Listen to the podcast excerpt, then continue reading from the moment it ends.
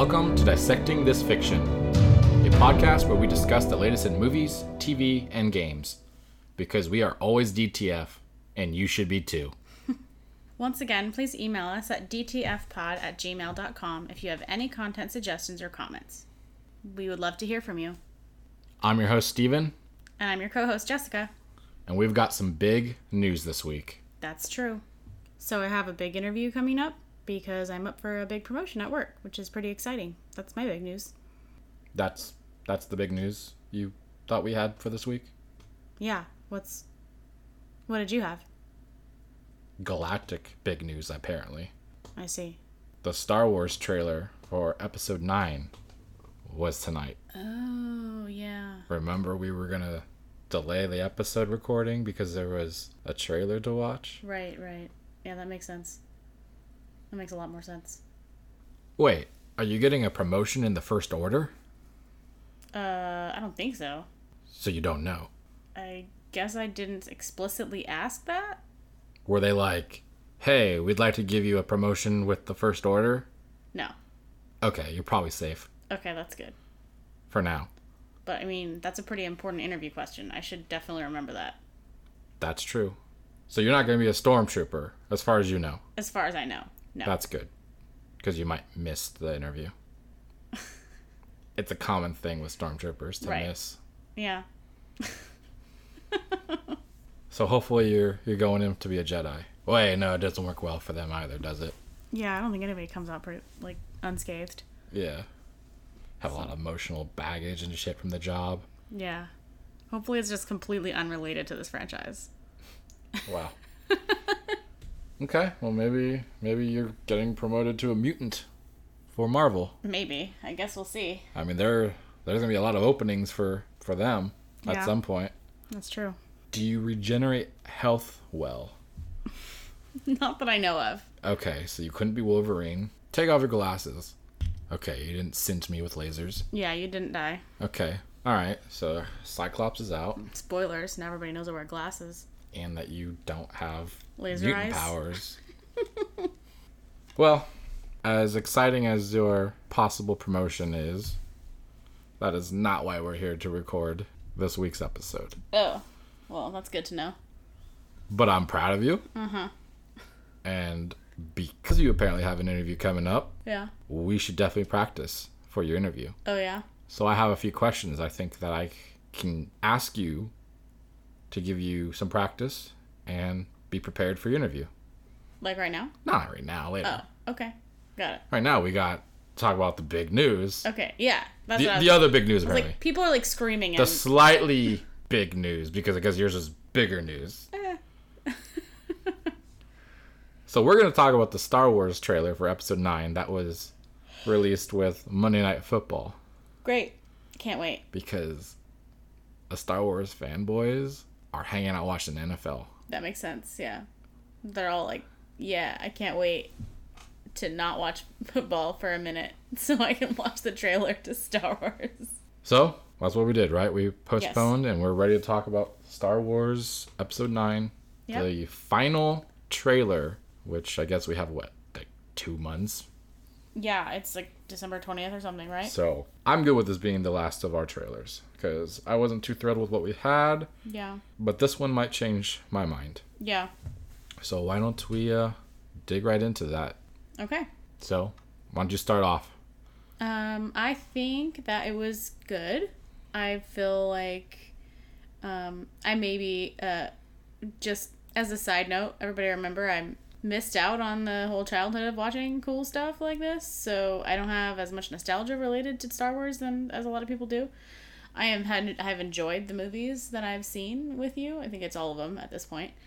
Um, but I don't have like the like raging nostalgia situation. So to me, it was just like, yeah, that's cool. It's an action trailer, space movie, whatever. Like I obviously understand who the characters are and like I enjoy the yeah, stories. I mean they're very but iconic characters. yeah, yeah. Um, but I feel like there was not a lot of mind blowing material that I didn't expect from a trailer for this movie, in my opinion. Okay, so it just felt like Star Wars. Nothing yeah, like, stood out to yep, you. It was That's just a Star Wars trailer. Cool. Okay. That's, Okay. Uh, Yeah. I mean, my nostalgia was basically just the prequels because I was a child when those came out, obviously. So, I mean, I I enjoy the franchise as far as movies, video games, stuff like that. But like, I'm not hardcore. I don't know like the lore, like back to front. I just enjoy it. Um, so I could I could see why it was just kind of like Star Wars to you. Like I, I could see that just being One thing that stood out to me was the creatures that they're like riding. They look like they're some kind of cross between a pony and a, like a mammoth. I don't know.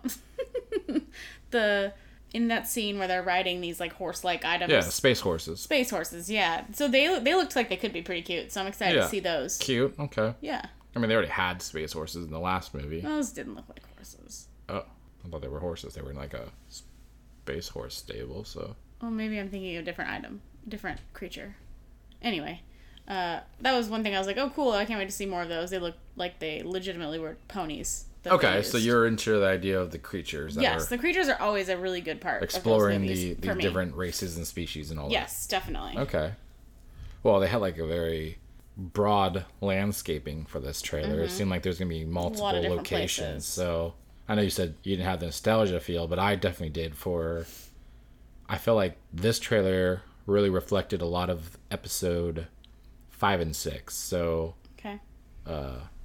The Empire Strikes Back and Return of the Jedi. Okay. Uh, they got a lot of uh, ice worlds, which was very Empire Strikes Back. Even like the the tone of like the scenes that they showed in those. Uh, then you had very colorful vegetation planets where it looked very Return of the Jedi. Okay. So I kind of got those vibes. Uh, I think in the very first scene, you see Rey drop a helmet as she's walking mm-hmm. or running through a, the forest. That kind of reminded me of like the speeder bike helmets from, I believe it was Return of the King. Return of the the Jedi. King. Return of the Jedi. They need to stop using the same words in all of these franchises. Yep. Yeah, that's true. Do uh, you want me to talk about? I only have like two really like plot related things that I had that I wanted to talk about, but if you do you want me to have you go first or should I do mine since I probably have less? Uh, yeah, you can go for it. Um, mine are basically just more highlights for what we watched, not really so much anything in depth, just kind of like what I think I'm seeing and Yeah. kind of what I'm hoping for, I guess. So Yeah, mine's the same pretty much, but I only have okay, two. yeah, go for it. Uh, I think you have the same kind of comment possibly on this one, but um, I think they're baiting us into believing that Rey and Kylo are against each other, but I think they're actually working together because they kind of set it up like they're enemies because clearly they're on the opposite sides. They're frenemies. Yeah, they're frenemies. so um, I think that it look it, to me it looks like they're actually working together. Do you And- think it's uh, willingly, or do you think they are forced to work together because of? Uh, yeah, I thought that in my head. I was like, proud of myself, but I'm not gonna say it.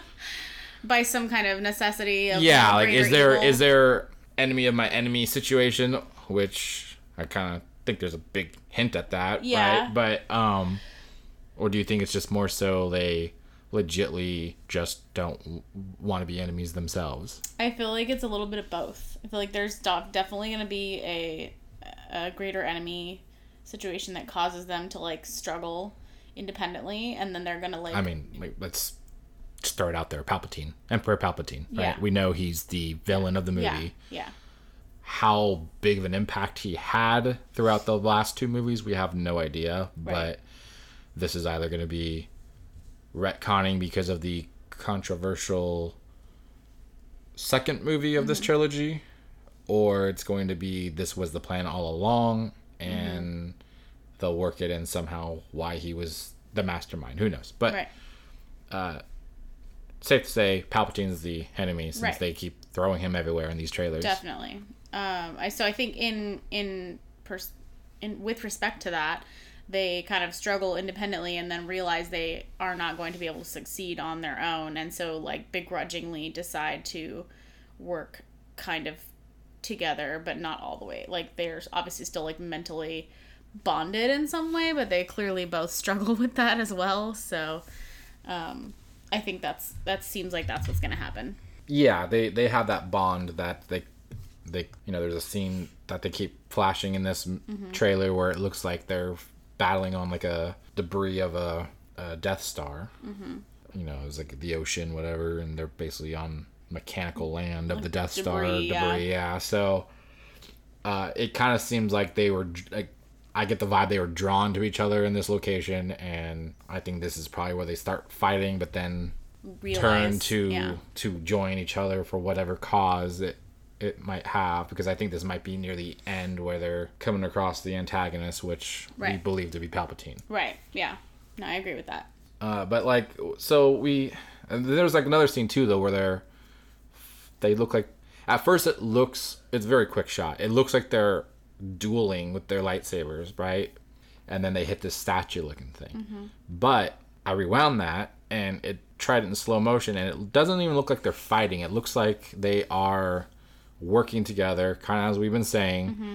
It looks like they they both swing at at this statue thing, which in my mind looks very much like uh, Darth Vader, like his burned body or just his melted suit, something. Yeah. Like we know that Kylo has had his helmet. Mm-hmm. You know, at, at least from the first movie, he was like talking to it, like Yeah. guidance from from his grandfather, Anakin Skywalker, aka Darth Vader. So. What? Well, yeah, uh, spoilers. if you haven't seen episode one through eight, I apologize. Who knew? Probably shouldn't be watching this trailer though. Lesson learned. Uh, so I think that they are, for whatever reason, destroying this either statue or the Carcass? melted carcass body thing of yeah. Something. of Darth Vader. Something Um, weird like that. Yeah. and it could be as simple as she's helping him overcome his draw to the dark side or it could be uh, that is like a vessel or uh, what do they call it in harry potter A Horcrux. a horcrux Yeah. it could be that kind of entity Yeah. uh, within this universe for Yeah. for like holding palpatine's spirit or something maybe maybe that's how he comes back it's Okay. Yeah. he's I mean, there, Imparted there's been. I, I don't know a lot about the lore, but I know there are things in the lore about how he potentially had cloned bodies or created Hmm. vessels that he could cheat death essentially and keep coming back or something So like like that. carbon made, or what's it called? Uh, altered. So like altered carbon. Y- Yeah, I guess you could yeah, say. Yeah. Not really so much a chip though. Yeah. Whatever.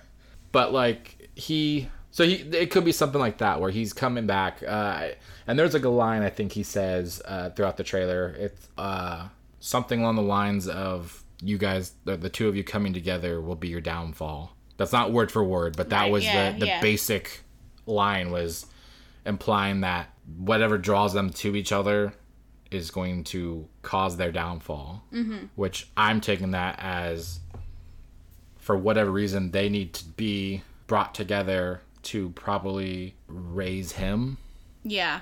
most likely unwillingly Yeah. or you know Yeah. That makes sense. obliviously they don't know they're doing it Yeah. That could definitely be where they're going with that. uh, and then like kind of at the end of the trailer you kind of see where it looks like they are in a position where he just shows up Yeah. and He's i like, think it's like it, it looked like it's probably after that stuff where they're at the the, the backdrop of the death star Right.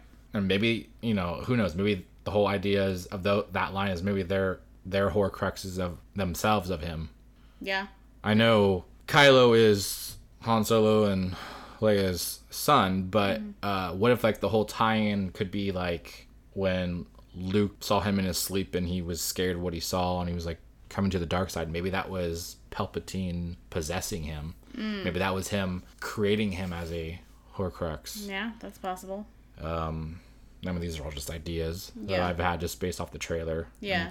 Nothing more. Got a lot of ideas already. Well, it was two and a half minutes, so Uh, do you want to? Do you want me to talk about my other the scene, the other scene I was interested in, or are we not oh, done with? oh this? yeah. Sorry, Yeah? no, go ahead. I've just been talking. Yeah. Uh, so the C three PO situation. Okay. Yeah, I had something about that. Yeah. What do you got? Um, I feel like it's bullshit. I don't think it's that easy. I feel like there's gonna be an out for him. so you think it's like misdirect? yeah, Okay. Like I in what sense? I think maybe he he maybe he will sacrifice himself, which is clearly how they're setting it up. But Okay. at least that's what it looks like to me. but then something will happen and he will be saved, but someone else is gonna die, because they wouldn't give it to us that easy in a trailer, right?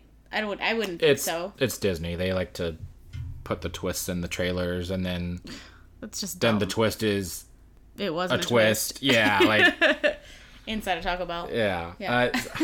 Uh, yeah. I kind of had that same natural reaction with that scene. Was I, what does he say? Uh, Um, I have it here somewhere. He says see my friend.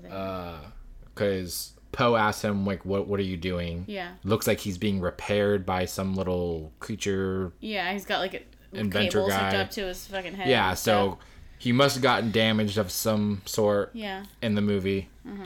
Lost his sight, it seems, because he says, you know, Poe asks him like, "What are you doing?" C-3PO says, "Taking one last look, sir, at my friends." yeah, So that kind of suggests that somebody's not gonna make it, or at Yeah. least they they feel like somebody's yeah. gonna either die or something's gonna happen. Or yeah. Rocket comes and takes his eyes. yeah, that. yeah, maybe Rocket. Ultimate crossover. Maybe, yeah. Rocket asked how much for the eyes, and he said they're not for sale. And he's like, ah, I'm gonna get I'm gonna those get eyes. those eyes. And you just see Rocket in the background gleaming. Creeping, yeah. Yeah. and that's why he said it to Poe. yep.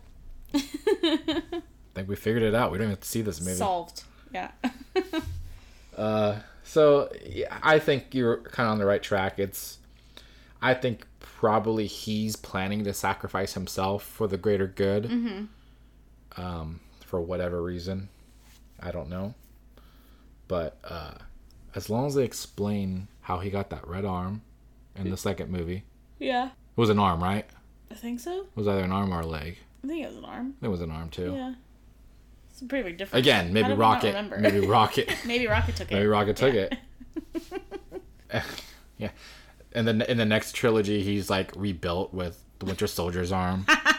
Yeah. Do it. Yep. Uh, so yeah, I.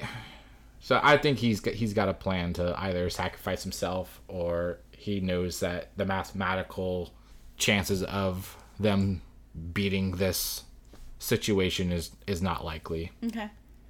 Yeah, Um, that seems right. So yeah, that was a good pick. Um, I know you have a lot more thoughts on this trailer than I do, so yeah. have at it. Well, again, it was two and a half minutes, and yeah. and I had two and a half thoughts, so Uh, I mean, we got. I mean, I, kind- we already went over this kind of a little bit, but the it was a very climatic scene with Rey and Kylo dueling on the decayed Death Star crash site. yeah, Um, that's true. so like, I feel like that's probably gonna be like a mid movie high point. Mm-hmm. You know, and then they'll probably have to work together for whatever reason. Mm-hmm. Let's see. You already brought up the space horses. I thought that was exciting because I know you like Oh, horses. you commented on the space horses yeah, too, independently of me. Even in capital letters, space horses. on top of the enemy battleship, which looked like it was a star destroyer, Yeah. which is another part. So later, I think it's near the end that you see like a. It looks like a star destroyer rising from what looks like ice, Mm-hmm. which makes sense because they look like they're in an ice planet Yeah, those space are uh, where it's all crashed and all that stuff. So I'm thinking this is probably where Palpatine is hiding or his His base of operations. resurrection location is. Yeah. Um, and so like that's probably what that is after he's come back. That's probably his ship that was in hiding coming out. Mm-hmm. So I feel like that's gonna make a pretty big scene. That I mean, we- Yeah, it's gonna and, and again you see I'm like sure. you see like pretty much every spaceship that's ever been invented in Star Wars, all in this huge Yeah, at this point it seems like they're layout. uh, so I think, oh, and, and another part of that I noticed. So there's a spaceship that looks like this one in that cartoon I watched, uh, Star Wars Rebels. Mm-hmm. Ghost is the name of the ship. Okay. I think it's just like a nickname. Mm-hmm. Um, but it looks just like that one. So it's either just like a nod, that's just you know a type of ship in the the universe, right? Mm-hmm. Yeah. Or uh, if the math works for the timing of that show and this stuff, then it's possible it could be a tie-in to those Yeah. characters in this cool. universe Yeah. because there's a lot of stuff they did in that show that uh, well i mean a big tie-in actually would be the horcrux situation because Uh, there was stuff like that in the show with darth maul Okay. trying to uh, find something, and so I, mean, I, now I'm talking out loud. I'm getting more excited at Yeah. this is uh, that I'm solving the plot, solving the plot. mystery of Yeah. this this Good. movie. So Good. I hope you did. yeah, and I'm spoiling it for everybody as we're talking. uh, so I think that that would be really cool if they brought those characters in, especially with you have the Mandalorian show coming out. Yes, that's true. Uh, they have a character of that background from the cartoon, mm-hmm. who she you know, she's like this like cool badass. She ends up being like the leader of one of the the clans. Is this the uh, the the blue like tail head person? Yeah, I believe so. What is that she has like the spray paint armor and all that. Yeah. Yeah, yeah. Okay. The jetpack. Yeah. She looks just like Boba Fett, but like Fortnite ish. Oh, okay, okay. yeah. Very. uh Gross. But so uh she, yeah, she. So you know, she would be a cool character. Mm-hmm. Uh, Ahsoka is. Oh, I think that's who I was thinking of. Oh, you're okay? The orange Is she not? skin. oh, she's not. Oh, but her tail head thing is uh, blue, right? It's like blue and white stripes. blue and white stripes. Okay, yes. Okay, that's who so I was you were talking about of. a completely different Oh, character. Yes, I was. Yeah. Okay. Well, I think the hair color is Is blue. blue or something, Oh, if. I'm correct on Got that. it. Got it. She's like a fan favorite character, and I Yeah. would love to see her brought into the live action Yeah. Star Wars movies because they could do a real good amount with her. Mm-hmm. So, um, anyways, like these are just basically my hopes and dreams Yeah. for life. But uh, so those are just kind of things I noticed. Uh, Finn looks very much like he's resembling Han Solo the way he's dressed. Mm-hmm. It's kind of the opposite, but Yeah. because he's got the black shirt and then like Yeah. the the lighter toned vest Yeah. versus Yeah, Han Solo. yeah. Uh, okay, and then uh, there was another scene where they show. Actually, I think it's the scene where they're destroying the statue-looking thing of Darth Vader. It looks like it's kind of like a Empire ship, but like opposite colors. It's white instead of black, right? Mm-hmm. Which uh, we're seeing all that, right? I just said about the Han Solo outfit being very Mm-hmm. Of opposites. inverse. So you've seen that a lot in this trailer. So uh, I believe this might be like I don't know. It kind of resembled to me the inside of the buildings uh, for episode two, the Attack of the Clones, where they were cloning the the soldiers for the that Mm-hmm. Oh. became the, storm, the stormtroopers at some point. Right. The clone troopers at the time. Yeah. Uh, it kind of resembled th- the hallways of that to me a little bit, but that's probably just wishful thinking, just based off what I've remembered from those movies. Just trying to tie it all together, you know. But one thing that probably dragged me in the most with this is the uh, the score to this trailer. It, it Yeah. I mean, it first half was kind of just like this really dramatic melody, you know, very like slow and kind of kind of draws you in. Mhm. Um, but then like when it, I think it's like literally the part it starts is it says like this Christmas or something. Mm-hmm. It's like the you know like pop in like the lines or whatever between the shots, and that's when the music starts, and it's you know that traditional Star Wars music that you know, Yeah. but it's so damn dramatic Yeah. and like it just really got me like i loved how how much emotion it like drew from me Yeah. i literally got goosebumps Oh yeah. watching this trailer the first time and then every time after that Yeah. yeah. so i and i mean we literally just spent i think last episode saying how like, we're just kind of like yeah it's star wars Yeah. we watch them but that's as far as we go like Yeah. I had not been that excited about this movie. I Mm-hmm. literally didn't even care to watch the trailers the last few times, and then we saw this one, and I'm, I'm on board. Like Yeah. I'm really excited. Well, that's good. You know, I got my inverted Han Solo suit on.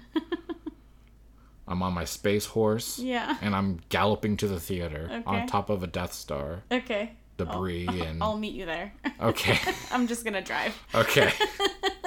I mean, you won't look that cool, but That's true. I guess I won't. hopefully they let me in. um, but yeah, I mean that's that's basically all I have for Yeah. this. Um, just it's kind of like a big thing right now, right? I mean, it's the end of the Skywalker saga, which is like a big fucking deal for this franchise. I don't know if I'd put it. I might be dipping my toes in in the wrong water uh, to say this, but Turns out it's acid. yeah, where'd my toe go? I didn't even feel it. Uh, I don't know if I would say this is as big to me as the ending for uh, the Infinity Saga for the Marvel movies.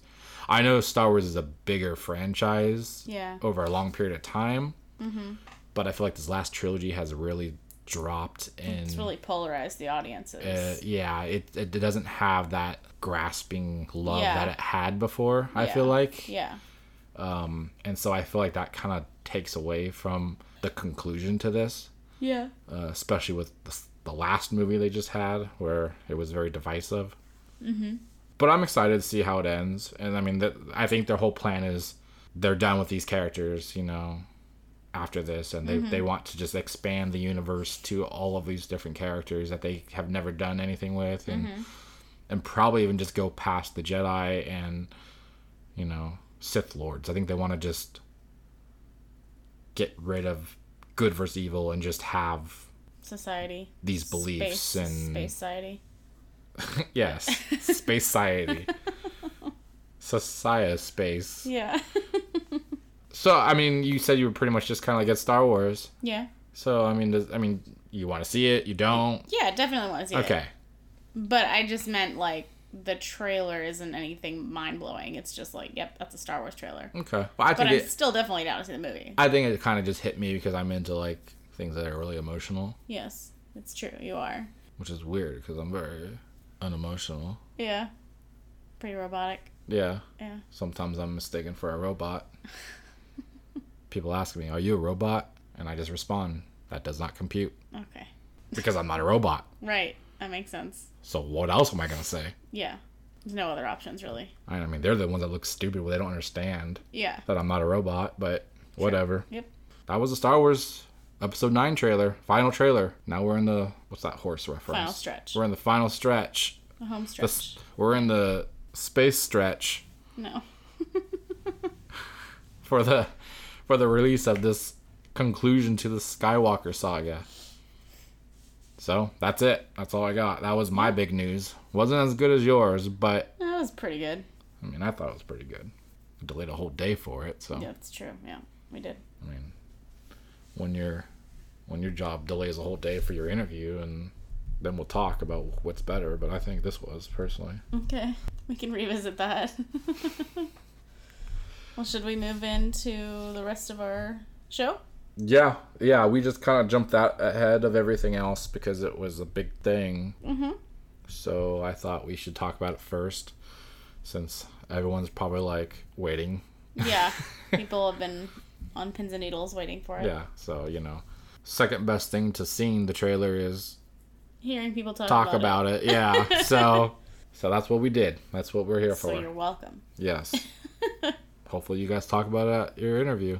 Yeah. I mean, Maybe that's what the interview is about. Is like Yeah. what you thought of the trailer. yeah, when they ask if I have any questions for them, I'm going to be like, did you see the new Star Wars trailer? I mean, you might not get the job then because it'd Oh. be such a stupid fucking question to ask. Oh. Because of course they did. Oh. That's not where I thought you were going with that. Oh. Where did you think I was going? I have no idea. Okay. okay. Just that it's not a good question to ask for an interview in general. Uh, so, I I'm gonna I have some practice ones to ask you later, so Okay. you you better prepare. Be prepared. all right. All right, wrong Disney movie. Yeah. So, gaming's first on the table? Wow, second. I mean, yeah, it was first until Star Wars trailer Yeah, happened. so- So, second. I Yes, guess. second the best. First, hopefully not the worst, Yeah. because we want it to be good. Yeah. Okay, so gaming. What do you got? Start it out. Um, well, the biggest, all the buzz on the internet is this whole uh, Blizzard slash Hong Kong slash. So, are you saying that it, it looks like it's getting cold in in the halls of Blizzard? Yeah, it is. There's a, like a little bit of an uproar going on on the interweb about Blizzard's response to uh, their initial punishment of the um, Hearthstone player Blitzchung after his on-air support message toward the Hong Kong protests. Okay, so this is a this sounds like a quite a lot of It's it's a deep dive, so we're gonna very very briefly skim the surface. yeah. Yeah, It, it, it's there's a lot to unpack there. So yeah, so let's just get the basic this- idea down for for listeners to to understand if they don't know what's going on with this Yes. in case Blizzard games are important to them and they don't Yeah. want it to Yes. Uh, so the basics are there are protests going on in Hong Kong because of they want democracy, and because of these protests, I mean, been there, huh? You right? know? I know. Been there, Literally, as I was reading some of the articles, I was like, mm, "This is kind of sounding familiar," but whatever. I'm not gonna go there, I guess.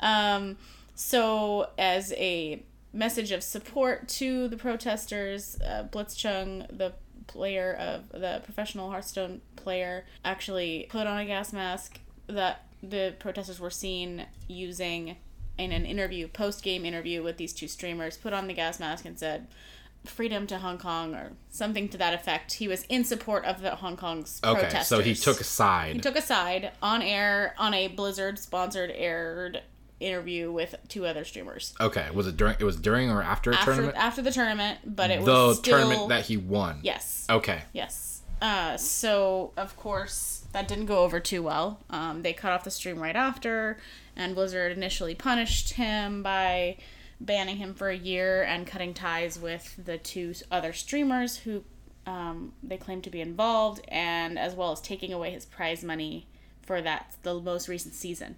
Which was like twenty grand, I believe. Uh, ten. He 10. has lifetime earned like twenty grand, but Oh, ten okay. grand for the most recent season. But anyway, Okay. a shit ton of money basically. Yeah, more for than- playing a game. Yeah, more more than I'd want to see gone. Exactly. Yeah. I mean, I'd be like, don't take that five dollars. Give me back my fucking dollar, man. you are so cold hearted, Blizzard.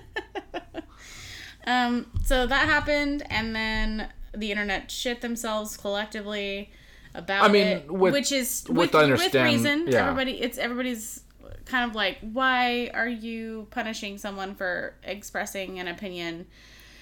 And then they decided they posted this whole thing about, oh well, there he was breaking the guidelines of the uh, grandmasters, which is to not essentially, for lack of a better word, not offend anyone ever. Yeah, and I mean and- that's that's let- let's be honest. The, those kind of things are designed so that you could say, "I like the color blue," Yeah. and then if enough people don't like the I color blue, it- yeah. yeah, you, you offend them, and Yes. then they have an easy Yes. excuse And to, because to it says at the discretion of Blizzard, blah blah blah blah, Yeah. legal speak, whatever. So they have an excuse to say you didn't follow our policy whenever they feel like it. Um, and so after the internet like blew up about this, and Blizzard uh, followed up again, and then upon review, wait. The internet blew up. well, no, that's Fortnite, I guess, but So, wait. I mean, did so was Michael Bay in control of the internet? I mean, it's possible. Okay, Yeah. we'll have to look into that. Yeah, definitely. Uh, so they then came out and said, okay, we're going to change his banning to six months, and then we're going to give back his prize money because he didn't technically, he didn't do anything wrong in the games. I mean, they were just- more intricate with their response, Yes, basically saying yes. that they overjudged the situation Yes. and that Yeah, And further review they decided blah blah blah. Right, but, right. I mean, it was clearly a response to PR the situation that that happened with the backlash. yes, there was like the internet all over the place. People that were like long-standing Hearthstone supporters, or like uh, there was a guy that was a Reddit moderator for four years, and they all kind of like said, "Nope, we're gonna not do this anymore. We're not supporting this company because we don't think they should be uh, allowing politics or uh, making people not have the right to express their opinion or whatever." Um, so that whole thing happened, and where we're currently at with it is uh yeah so i covered the response of gamers and i covered the and there's actually people that are like high up in the in the gaming industry that basically are calling for the boycott of blizzard. And fun fun fact uh actually uh, tencent the chinese gaming company or gaming investor company owns like 5% of activision blizzard. Um so whether that's a coincidence or not it leaves to leaves your leaves to your imagination um, but the same company also owns 40% of Epic, and their uh, director, CEO, Tom Sweeney, Todd Sweeney, Sweeney, whatever his name is, uh, came out on Twitter and said uh, that Epic d- is like, yes, we encourage you to express your opinion, and we're not going to be limiting anybody's ability to do that for their esports stuff. So it's there's just two different sides of the coin, I guess. Which is easy for them to say because they're not the one in the They're not in the situation right yeah now. they're not on Yeah. the shit list of society. That's true, that's true. You know, Fortnite's doing great. You know, Yes. so I mean, this whole situation it it, it sucks for everybody. Mm-hmm. Um, this is like a, a perfect example of social movements leaking into industries. Mm-hmm. Uh, you know, we saw it years ago with the NFL. You know, Colin Kaepernick had protests Mm-hmm. about you know the national anthem, stuff like that Yeah, people Um, are using their their it turned into a huge huge thing Mm-hmm. um you know and so it's just kind of that whole question of like do people have the right to express their express their opinion within a company that's not necessarily their platform that you know Right. do do people have that right to use those platforms or is it like because it's privately owned technically they don't have the say and you know it's just this Yeah. big situation that that Yeah. that you know society will hopefully figure out at some point but you know Mm-hmm. One day. it started in that, you know, and and now we're we're starting to see it, I guess, now hit the gaming industry, which you know we've had plenty of labor issues with, you know, whether unions should be a thing in the gaming Mm-hmm. industry and all that. It's like we're seeing a lot of stuff come up, you know, other than just is the game fun, you know? that's- So yeah, definitely. it's it's an interesting time to live, especially in pop culture and gaming and Mm-hmm. so. But that's good news that they at least gave him his money back. And, Yes. Um, six months still sounds a little high for what he did, but Yeah, I, I thought mean, so. I guess But it's I also- better than nothing. I feel like if I was banned for something like that, I would be like, okay, I'm not playing this game ever again.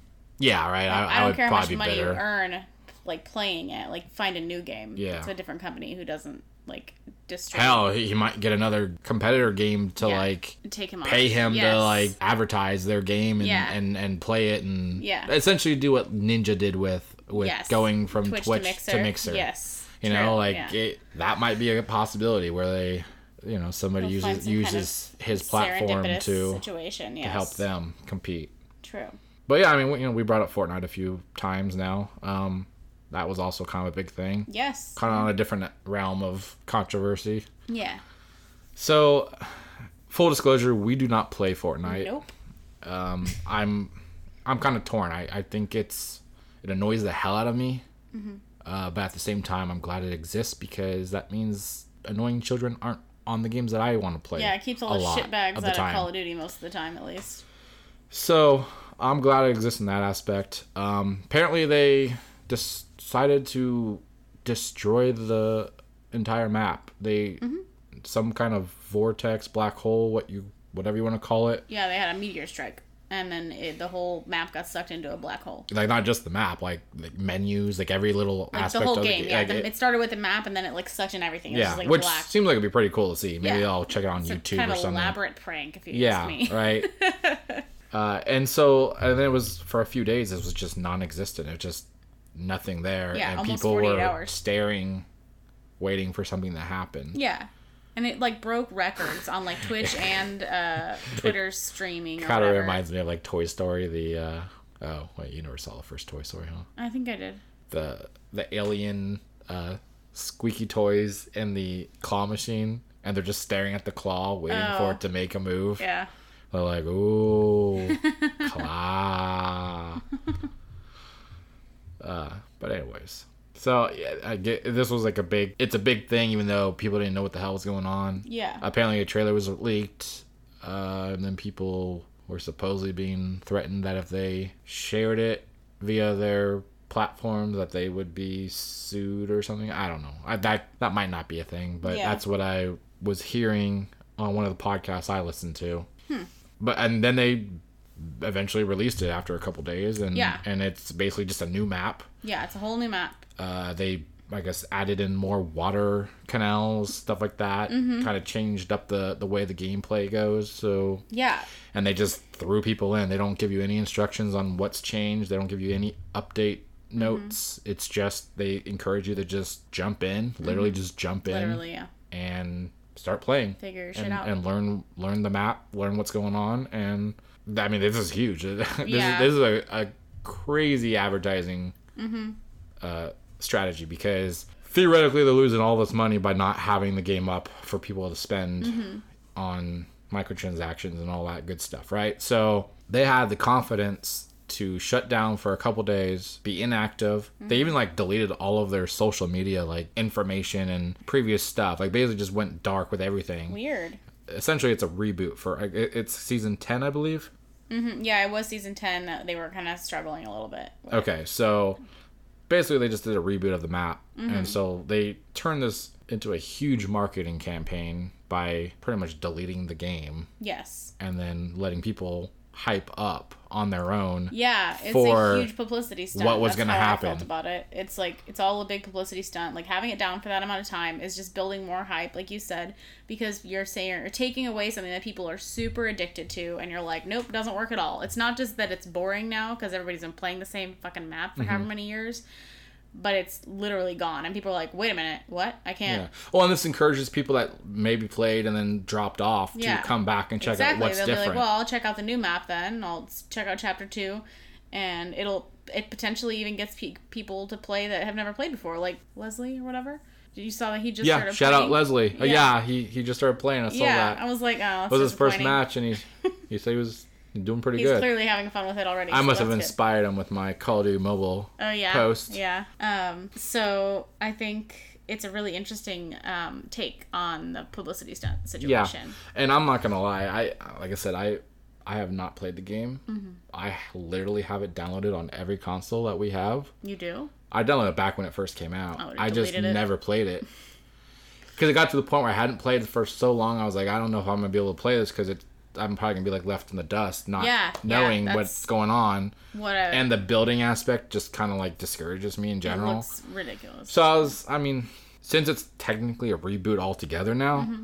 I might just jump in for the shits and gigs of checking it out to say I did it, but Mm-hmm. I don't, I mean, fingers crossed, I don't want to keep playing. Yeah, I don't know what I'm gonna do if you like want to be a person who plays Fortnite all the time. though. Yeah, I survived a relationship with a Fortnite player.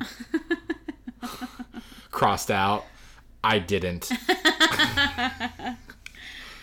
Uh, the, although I, I was reading about some uh, some of the things that people talked about, which was that the gameplay was kind of stale, and everybody that like it was kind of it was getting to the point where it's hard for anybody to be a newcomer to come into the game because everybody had been playing for so long, they had we were all experts. Which is probably So what this the is a point this perfect was. opportunity to kind of reset for everyone and make it so everyone can just start from the beginning. Okay. Yeah. So I mean, it's pretty much out already. It- Yeah. Mm-hmm. It's uh, October fifteenth. It technically rebooted, and there was it's being called a thoughtful redesign, and it's being labeled Chapter Two. Yeah, people So- are happy with it so I guess far. the first ten seasons were chapter they already One, had a patch like yesterday, I think.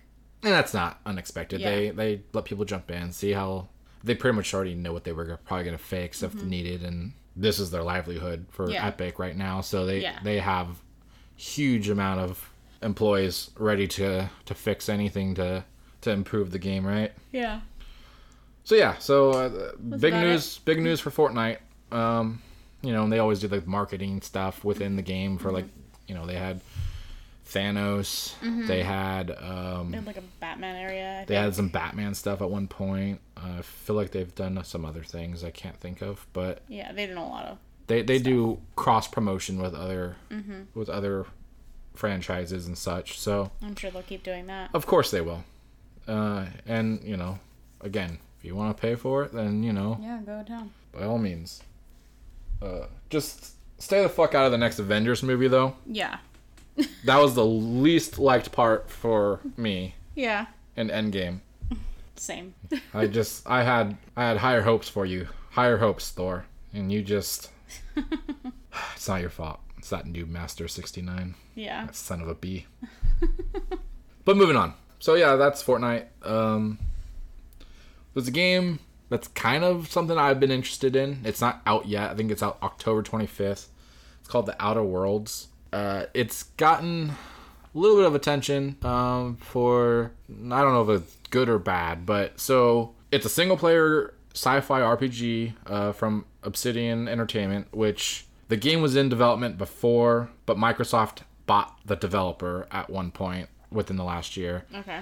The game is coming out for multiple platforms, but uh, the word on the street is the Xbox One X will have enhancement, you know, like you get for games pretty Yeah. much. Uh, but the PS4 Pro either won't or won't be as good. Okay. I'm not sure if it's which one, but Okay. the point is supposedly they're not getting the same treatment as the Xbox version, which Yeah. There could be a variety of reasons why that could be if that's the case. Mm-hmm. Uh, simple response: I don't fucking care. I, Yeah. Just fucking release the game and let us play it. Well, it's not that. It's just like it, PlayStation's got so many things. Like who Yeah. cares? Like it, Yeah. Besides, uh, we've got the Pro, we've got the Mm-hmm. X. That I prefer the the Xbox for my third party, anyways. Not that this is technically third party, but I guess it is in this sense. Uh, and I just, I don't know. It, this is kind of like draws back to the whole uh, Call of Duty thing with the mode that they're getting exclusive for a year. It's like, Mm-hmm. cool, you got something that you know for PlayStation. That's that Xbox is gonna have to wait for. It's just, it's just, it's the business. That's just how it is. Yeah. Sure, I'd love everything to be on everything, but it's such a minor thing. Yeah. And uh, again, just go play it on X then if you really care. Exactly. So, uh, but I mean, the game, it, I'm interested. It's kind of got this Borderlands feel to me. God damn you. Yeah. oh wow, hell, we haven't even finished Borderlands three yet. true, we still have to finish that, Yeah. but it's coming to Game Pass, uh, so we can play it Yeah. ourselves Good. without having to buy it. So that's pretty Yeah. fun. So I, I'd like to at least try it out when we have time. Yeah. Maybe talk about it later. Yeah, Um, to me it looked kind of like a like a futuristic space themed Skyrim, but you've got like the Borderlands kind of dialogue going ooh, on. Don't tell me Skyrim. Why? I'm not into those games. They're just so I just meant with the mechanics of moving Okay, around and whatnot. okay. Not so. because I watched the first ten minutes of gameplay. Well, as long as I don't have to walk extremely slow because I'm carrying too many pots I don't know. I didn't get or that. whatever far, the hell items you pick up. Too many pots. Just don't pick up the fucking pots. it's not that hard. They wouldn't be there if they don't want me to pick them up. It's not how that game works at all. Um, I I was just talking about because there's like you walk up to items and interact with them in similar ways, and Who would have guessed? Pot makes you slow. okay. um, and had and so I'm definitely very interested in it. So I'm, pretty excited about it. I literally I feel like I remember seeing um maybe a trailer or a screenshot of it at some point at one of these. Uh, I, I believe it was at to. um E3 probably or not I don't know if it was at E3, but it, we watched some. I think it was the Gamescom. I think they did some. the conference thing. Um, Yeah, that they I think yeah. it was on TV. I watched Yeah, it. I believe. Okay. But anyways, it, Yeah. it's a. I remember seeing it and I forgot all about it, and then I was like, "Oh yeah, this looks fucking cool." So I'm I'm jazzed about it. Yeah, it. I, I'm interested in the game. Luckily, it's on Game Pass, so we don't Yeah. have to worry too much about being able to play it because we can just try it there. Mm-hmm. That'll be nice. Um, but yeah, uh, Speaking of uh, games that come with your membership, we have news about like you. Were you just we were just gonna talk about what games are on Plus and Gold. oh yeah, I mean they, yeah. they're technically already out. I just figured because we're within close to the, the mid range of yeah, the month. Yeah. Uh, you know, and we're coming up on Halloween. Yeah. These games aren't exactly Halloween games, but they're very you know tonally close Yeah. to something. You know, if someone wants Some to play something anyway, yeah. fun for Halloween theme. Yeah. Uh, so PlayStation Plus has Last of Us remastered, Mm-hmm. which if you haven't played that, then you're a fucking idiot. Oh. Oh, I forgot you haven't played it.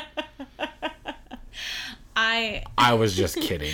I have in my notes like I still need to play this because somehow I've still never played it. Well, we have the game, so Yeah, you don't have to worry about Yeah. me going to get Plus for you. Yeah. we have it. Yeah. But yeah, so they have that game. Uh, you know, it's it's known for its storytelling Uh-huh. and it's very similar in the tone of Uncharted gameplay. Okay. Uh, but it's more based on stealth and sneaking around rather than just straight up hiding and shooting a bunch of guys in the head. Uh, you know, and it's a zombie esque game, but they are infected by this. Um, It's a fungus, right? f- it's a fungus that you know, like the that creepy ass is it a fungus that like is on ants and it- zombifies ants. yeah. Yes. Okay, They're so it's based on that. it's that concept. Yeah. Yeah, So, I remember reading yeah, all yeah. about it when the, when the game came out. So like, the game really is a cool lot of fun. concept. It's it's a lot of fun. Uh, Yeah. so definitely should play that. At, you know, even just getting hyped for Last of Us Two. Right. Uh, that's probably why it's on there initially, is so that people play that and then they want to go buy Last of Us Two Yeah. on PS4 after that when That it comes sense. out in February. Um, and then the other game, which I don't give a fuck about, but Nope. uh, it's America's pastime. Do people care about baseball? MLB The Show 19. Um, Especially even as a video. Like I just don't understand how they yeah, made a people people like sports. I mean, I like the hockey ones. I know. I don't play them as much as I, I would get it. like, but I mean, yeah, people that like sports, they they like them, Okay. you know, and Cool. They can have it. it's it's a very popular game. I don't I've never played it myself, Hmm. Okay. but I mean, people like your word for baseball say that it's really good. So, okay. uh, so those two are on PlayStation Plus. So go get them, or go get PlayStation Plus Yeah. and then go get them. Uh, games with gold for Xbox. Uh, game I've never heard of. Tembo the Badass Elephant. I've heard some good things about it. Yeah. Sounds interesting. It looks like it's uh, like 2D, artsy. Uh, so I'll probably try that out. It's good through October 31st. You can download it. Um, and then this is the Halloween esque theme. Yeah. Uh, Friday the 13th, the game, October 16th through November 15th. So this is actually longer than the month of October. Uh, and so this game is one of those 4v1 kind of setups where somebody is Jason, the killer, spoilers, and then the rest are like the camp staff or, you know, the campers or whatever. Yeah. Is this like that garbage game that we played at E3? Very similar Ugh, to God, that. I, that was horrible. I can't remember the name of that game, but I can't either. And that was just a port to the Switch. That was Yeah. that game had already been out. That was trash. Dead by Daylight, I think it was. Probably. I hated it. I hear it's a fun game, but I didn't enjoy it I at did all. not like it at all. Probably didn't help. We didn't have teammates that were that great. So Well, the thing is, like, it's kind of like everybody for themselves. At least that's how I, I mean, it. we only played the demo, but I mean, yeah, Yeah. yeah, the whole I that that whole concept in games hasn't worked that well overall. I don't feel like Evolve kind of started that. I think.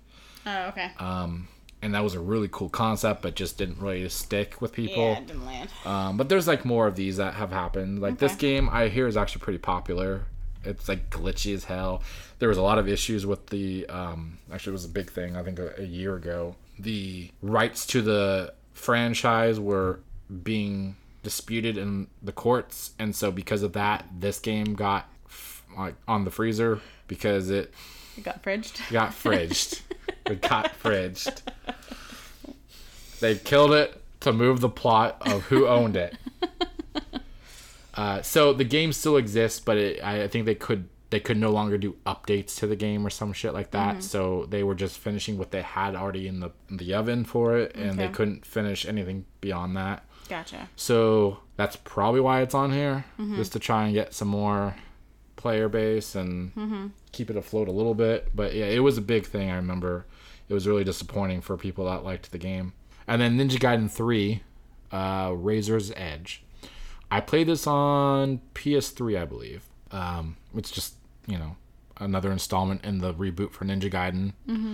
Uh, the very hard games. They are, you know, they're not like slasher games. You gotta like have strategy. You gotta know how to fight your enemies. You gotta move around and and you know put a couple jabs in and back off. It's very strategic. Um, they're fun, but they're really hard. So I'm probably gonna try that one out again. So that's it for those Yeah. for PlayStation and Xbox. So uh, check them out. And then uh, some Xbox Scarlett news, which is the console coming out at some point in 2020 for holiday. I guess they said, Holiday huh? 2020, yeah. Um, most likely going to be like September to November, probably. Yeah. Hit the holiday market. Yeah. For Christmas. Um, they had some. It was really just kind of more re-establishing stuff they've already had in the notes for the console. So Xbox Scarlett, they are aiming for 4K resolution and 120 frames per second for their games, and they don't want to compromise for the gamers. So that's their ideal setup for gaming on next gen. It should be. Yeah, I mean it's kind of what people were expecting. Yeah. So um it's just kind of nice to see that they're like focused on that. So uh, it wasn't really anything big, just kind of reassurance that we have some cool stats to look forward to for gaming and in the next general mm-hmm. um, and then we have a little bit of hopes, I guess, for the new Batman game that has yet to be announced. Um, a Twitter user that goes by New Wabi Sabi supposedly leaked the name of the new game, and it's apparently going to be called Batman Arkham Legacy, and we'll have the Bat family as playable characters. Which uh, this person has successfully predicted E3 2019 rumors, and so people think that th- this is a reliable source of information. Yeah. yeah. So that's pretty cool if it's true. It it's not a shock. Yeah. The last game had hints at that where Robin uh, came in and helped you out and like little cutscene attacks. You didn't mm-hmm. really play as them. I, I, think there was DLC you could play as them. So it's not a surprise if that's the case. And sure, sign me up. Yeah. I, have I've liked liked all of the Batman games so far. So. No, I've still never played any of them, but I've seen you play plenty of times, and it looks like a lot of fun. So I can I like the idea of having a potential like a team where you could say, well, I'm going to take this member for this task or mission I have that they have a skill set that's relevant, or maybe some I don't know. Yeah, well, I don't know if it's so much that it's it multiplayer. Yeah. I think it's just no, you yeah. can play as you different can play as different. Yeah, I didn't mean multiplayer. You'll probably like, just jump around in the story. If, it'd be really cool if you could kind of between missions choose which character you want to play or whatever. Yeah, that would be nice if they're going to do that route. Okay, and that's what all I had for games. Yeah. Um, waiting for for the big releases to come out in the next month or so uh, then we'll have more to talk about. And we have just uh, like just a smidge of TV news. Yeah, TV was pretty light. Um, yeah. So uh, Mandalorian has been established as an eight episode uh, schedule, and it's uh, got good reactions coming out on on social media from people who have watched the first episode or 2 mm-hmm. uh, very positive. Nothing really negative at all has been been said as, as, far as I can see. So that's that's good hopes for for the series. Yeah, I rewatched the trailer so. and I think it looks great. I'm really yeah. excited for that. Yeah, that's probably going to be one of the first things that we watch. But yeah, let's just hope that the service works and that everybody yeah. doesn't. It's not like over ruin it. Yeah, yeah. and it, it. So we'll see. Expected if if it does happen. Yeah. Um, but they so they released the schedule and so it starts off on November twelfth and then have a quick jump to episode two. So it goes November 12th to November 15th will be one and two, and then it looks like it's about every week they'll have. It's gonna be Fridays they'll have an episode, and then they have this weird detour uh, where they go December 13th. It's actually gonna be a Wednesday instead of the Friday. It'll be two days before the scan the standard scheduling has been, and then the last two will be on the 18th and 27th. So I'm kind of curious if the whole plan was to get this set up for ending around Christmas for people to focus on during the holidays. Yeah, probably. I mean, it just, I mean, it seems that way. Mm-hmm. They, you know, they, they released Infinity War, I think, on Netflix Christmas Eve. So, yeah, Disney Plus. Let's fucking get to November already. Fuck yeah, let's do it. Uh, and then Netflix has some bad news for Cowboy Bebop, um, which is a, it's a anime that is a cult following essentially. Uh, anime where it's basically like space pirates uh, or not pirates i guess more bounty hunters. Yeah. Space bounty hunters uh, and it just kind of sh- follows them. It kind of it's actually just kind of like a guardians of the galaxy but mm-hmm. long before that right? Right. So uh, john cho is uh, playing the lead i believe. Uh, he got injured on set uh, while filming in new zealand. It was a knee injury yeah. yeah. So it happened on October 5th, and he is already back in LA. Probably already had the surgery at this point. Uh, so he had surgery and is going through, going to go through rehab, estimating between seven to nine months before production continues again. Yikes. Uh, so the show is going to be a 10 episode miniseries. It's between uh, Netflix and Tomorrow Studios for the production. So yeah, it's a popular anime manga, and people are really looking forward to this. So let's hope that he's okay. Nothing serious that mm-hmm. he can't rebound from and gets back on set and they can get this going for yeah. for everybody. Because I know I know it was really hyped when this came out the news about this. Everybody was really excited. So and he's a great actor. So I you know best of luck to him recovering and hope that he uh, yeah. comes back okay. Because I definitely would like to check this out. Yeah It's live action, so you don't have to worry about it being anime. Maybe I'll check it out then. yeah. Good news. Don't think there's gonna be subtitles, Okay. All right. so you're gonna be okay. Okay, that's good. Okay, so that's really all we had for TV. Just a couple things. Um, so we have a lot of movie news. Yeah.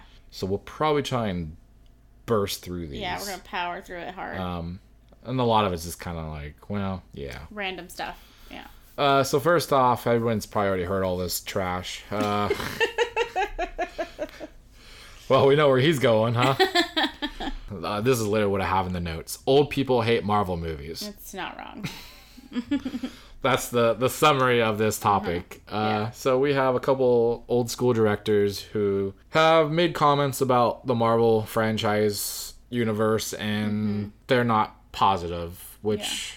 It's a little silly that this is even a topic of discussion because you know these people aren't even watching the movies. Yeah. And they have, they've only seen a few. They're not watching all Right. of them. Yeah. Otherwise, that contradicts their whole opinion. Yeah. Stupid. So Martin Scorsese and Francis Ford Coppola have had comments. Uh, the one that stands out the most to me is Scorsese because uh, just in time, his comments came for the release of Joker, which he was producer on, if Yeah. I'm not mistaken. Yeah. Uh, and uh, there was no word of DC; it was all Marvel. Yeah. In his comments, so it kind of makes me wonder if it's more of a publicity for Yeah. DC's Joker release that Mm-hmm. you know Seems convenient. yeah um and I know I- obviously he's a great great Yeah, absolutely. creator director like he he I love almost all taking nothing away from what Yeah. he's done it just seems like it's obviously just not your cup of tea and Yeah. Everybody has things they like, things they know don't like. it's like, just to, to say that it's not cinematic it's not cinema it's, it's not just cinema. It's such a weird thing to say. yeah it's it's very Be, I guess the idea being that cinema is some kind of like artistic, emotional. I don't even know. I, it's Well, okay, it's like okay, and not to say that Marvel is compared to this, but just as an example, you know, it's like your child's first grade doodle on Mm-hmm. the fridge is not obviously comparable to Picasso's It's not art. work of art yeah. in a museum, right? yeah, yeah, But they are both art in the context of what they are, right? Mm-hmm. Yeah. They, they aren't comparable to each other, but they are both art. exactly. So it's just kind of, it's just silly that, I mean, and, I mean, uh, the media is not helping by asking these questions to, No. to people that they shouldn't be and their asking. fucking brother is like I piping mean, in on it. You're obviously getting, you know, responses from like James Gunn and uh, Jon Favreau and like even Natalie Portman's chimed in. It's Mm-hmm. like, well, no fucking shit. You guys are on the side of Marvel because you're being paid by Marvel. Of course they are. Yeah. I mean, and not to say that they wouldn't have those opinions otherwise, but it's just kind of like let's ask people that are neutral parties. Mm-hmm. You know, Really good actors or like producers or directors that aren't related to Marvel movies. you know who I'd love to get the opinion of Who? Leonardo DiCaprio. 100% agree. Right? He's Yeah. Mm-hmm. he's in he's an older actor, but he's in a frame that he could be seen doing a Marvel movie. I think Yeah. Mm-hmm. at some point if they have the right role for him. You know, they do something with him that works with his ability to be a character actor. I just had a great idea. What do you got? Captain Planet. That's not Marvel. I know, but it made me think of it because we brought up Leonardo DiCaprio and superheroes. I feel like they should live action Captain Planet and Leonardo DiCaprio could be him because he's super into like climate change, whatever, environmentally News to friendly me, stuff. but okay. whatever. Anyway, tangent. I Moving mean, on. I wouldn't be shocked if that turned into something at some point, especially Yeah. with the whole global warming. And I know. I think it'd be hilarious. all that trash right definitely now. do that. Anyway, sorry. Back to this actual actual subject. Not, Uh, not that global warming is trash. I was just making a joke. global warming is trash. I mean, it's trash in that we don't like it. Yeah. Uh, so yeah, I, I just it just seems like a dead dove situation. Like, what do you expect? Like, of I course they're gonna have these comments. Like, just like these movies aren't for them. Obviously, they Mm-hmm. don't understand them. They're not in their realm of like theater time. You know, they don't. They should have that. Uh, they should have make a meme of uh, when Brie Larson was like, "It's not for you. It's not for you." They Yeah. should like put that together with. I mean, they are old white men. They are old white men. It's not for them. Um, so I have to say something about uh, Francis Ford Coppola's uh, statement specifically because it really bothered me. I read it and I have like a specific response to him because uh, it says something. Wait, hold on, hold on. What? Before you say this, Okay. you better be fucking listening, Francis.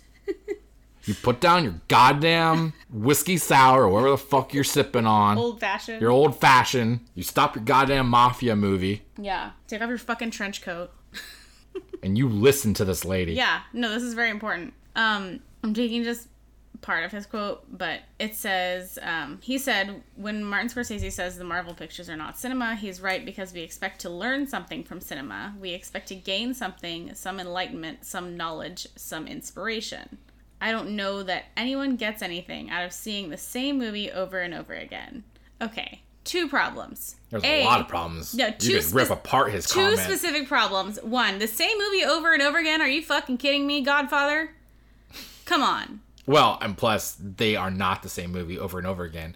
The Yeah, I know. common the common correlation is superheroes and uh-huh. villains Yes. saving the day, uh-huh. but they are drastically different It's themes. different. It's the same. Like Ant Man is a bank heist movie, Yes. you know? Yes, it's it's ridiculous. It's a ridiculous statement and also hypocritical, but whatever.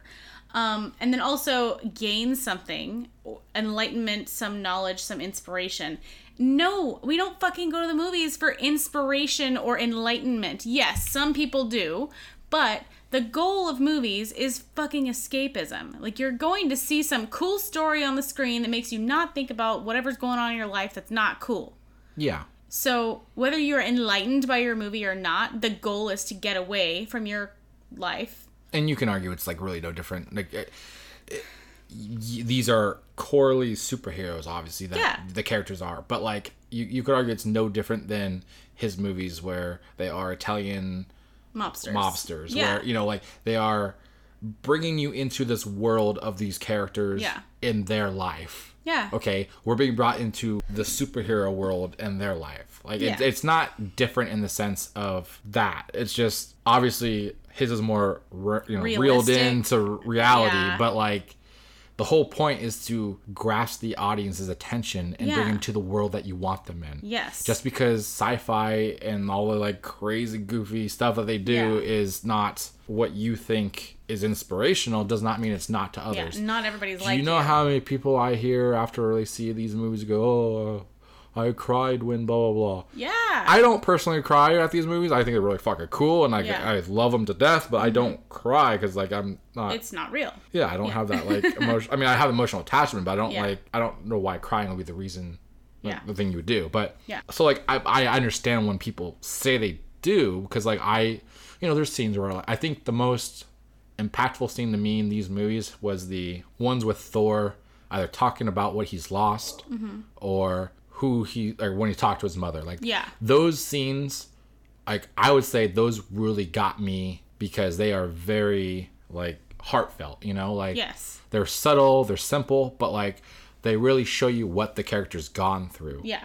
So like sure they have these ridiculous jokes and one-liners that Mm-hmm. you're not going to find in Scorsese and you know, Godfather movies, but like they're impactful. There's a lot of character development that I think they're not giving them credit for. definitely not giving Yeah. them credit for. And you know, it just falls in line of what people think art is. Yeah. And Like Peter Parker, Iron Man situation, like people can't fucking tell me that they didn't like get sad at that. oh yeah. Like that's Yeah. I, I just they clearly don't watch the fucking movies, Yeah. so they don't know what's going on in Yeah. the movies to fucking complain about. They're dumb. Yeah. So I mean, he wasn't feeling that good. yeah.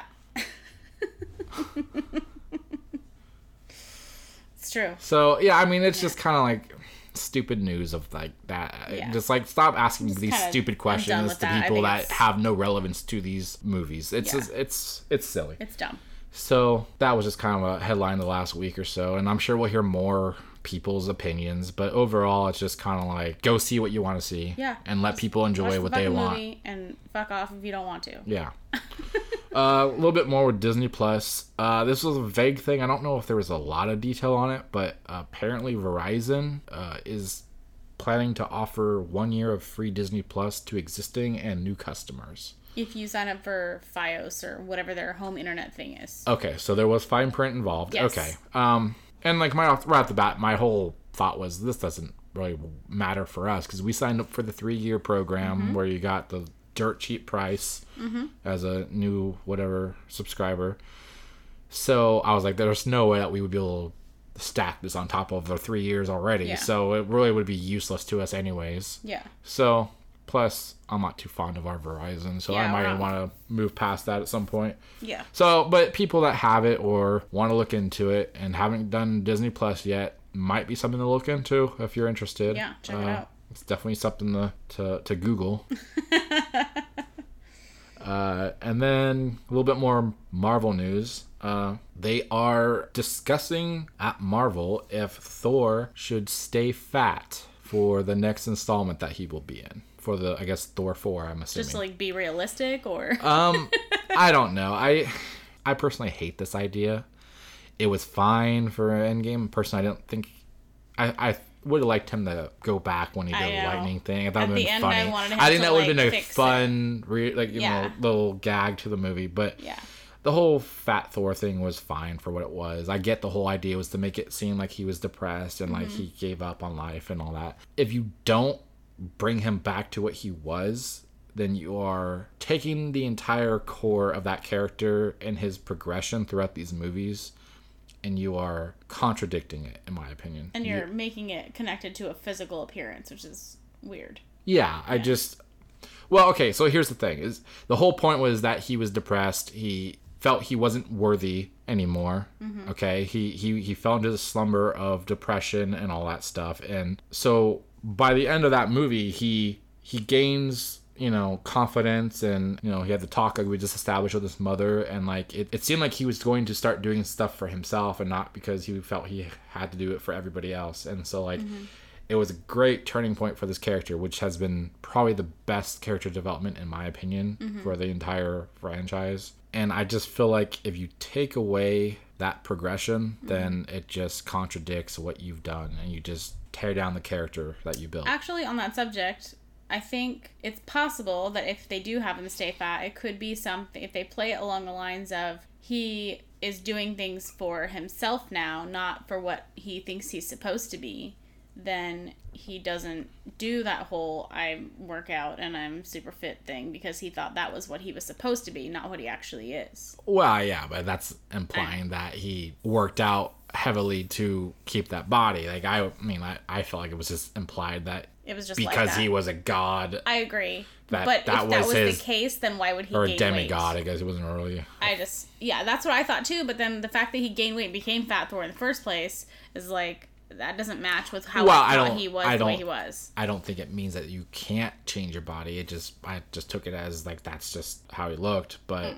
I don't know. It just it doesn't matter what Mm. Yeah. body type he Yeah. has. Like I mean, if they did keep it, you know, it was just to have a character that could relate to people who are overweight, right? Yeah. Let's be honest. That's what it would be about. Yeah. And the funny thing is, I heard a lot of outcry when he was fat in that movie that it was making fun of fat people. And I was like, well, when you're being represented first off, but Yeah.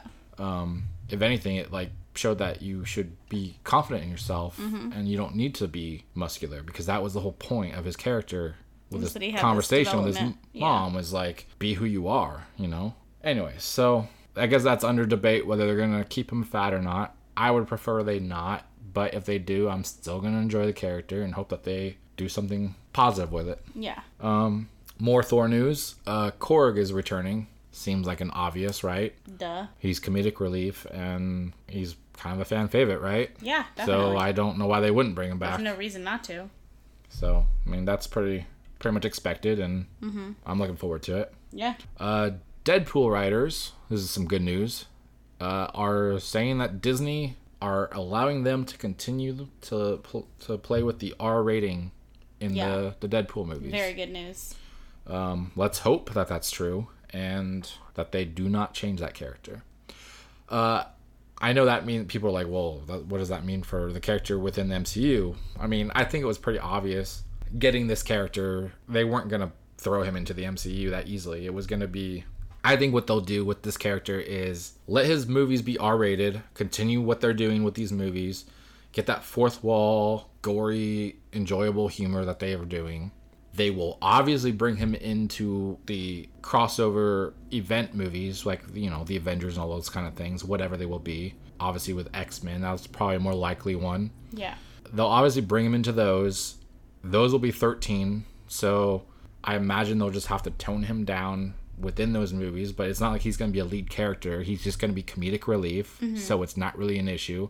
And I don't think he's going to have a huge impact on the plot. It's just going to be more of a either cameo or he's just in the background being funny. Um, you know, he's not going to drive the story in those aspects.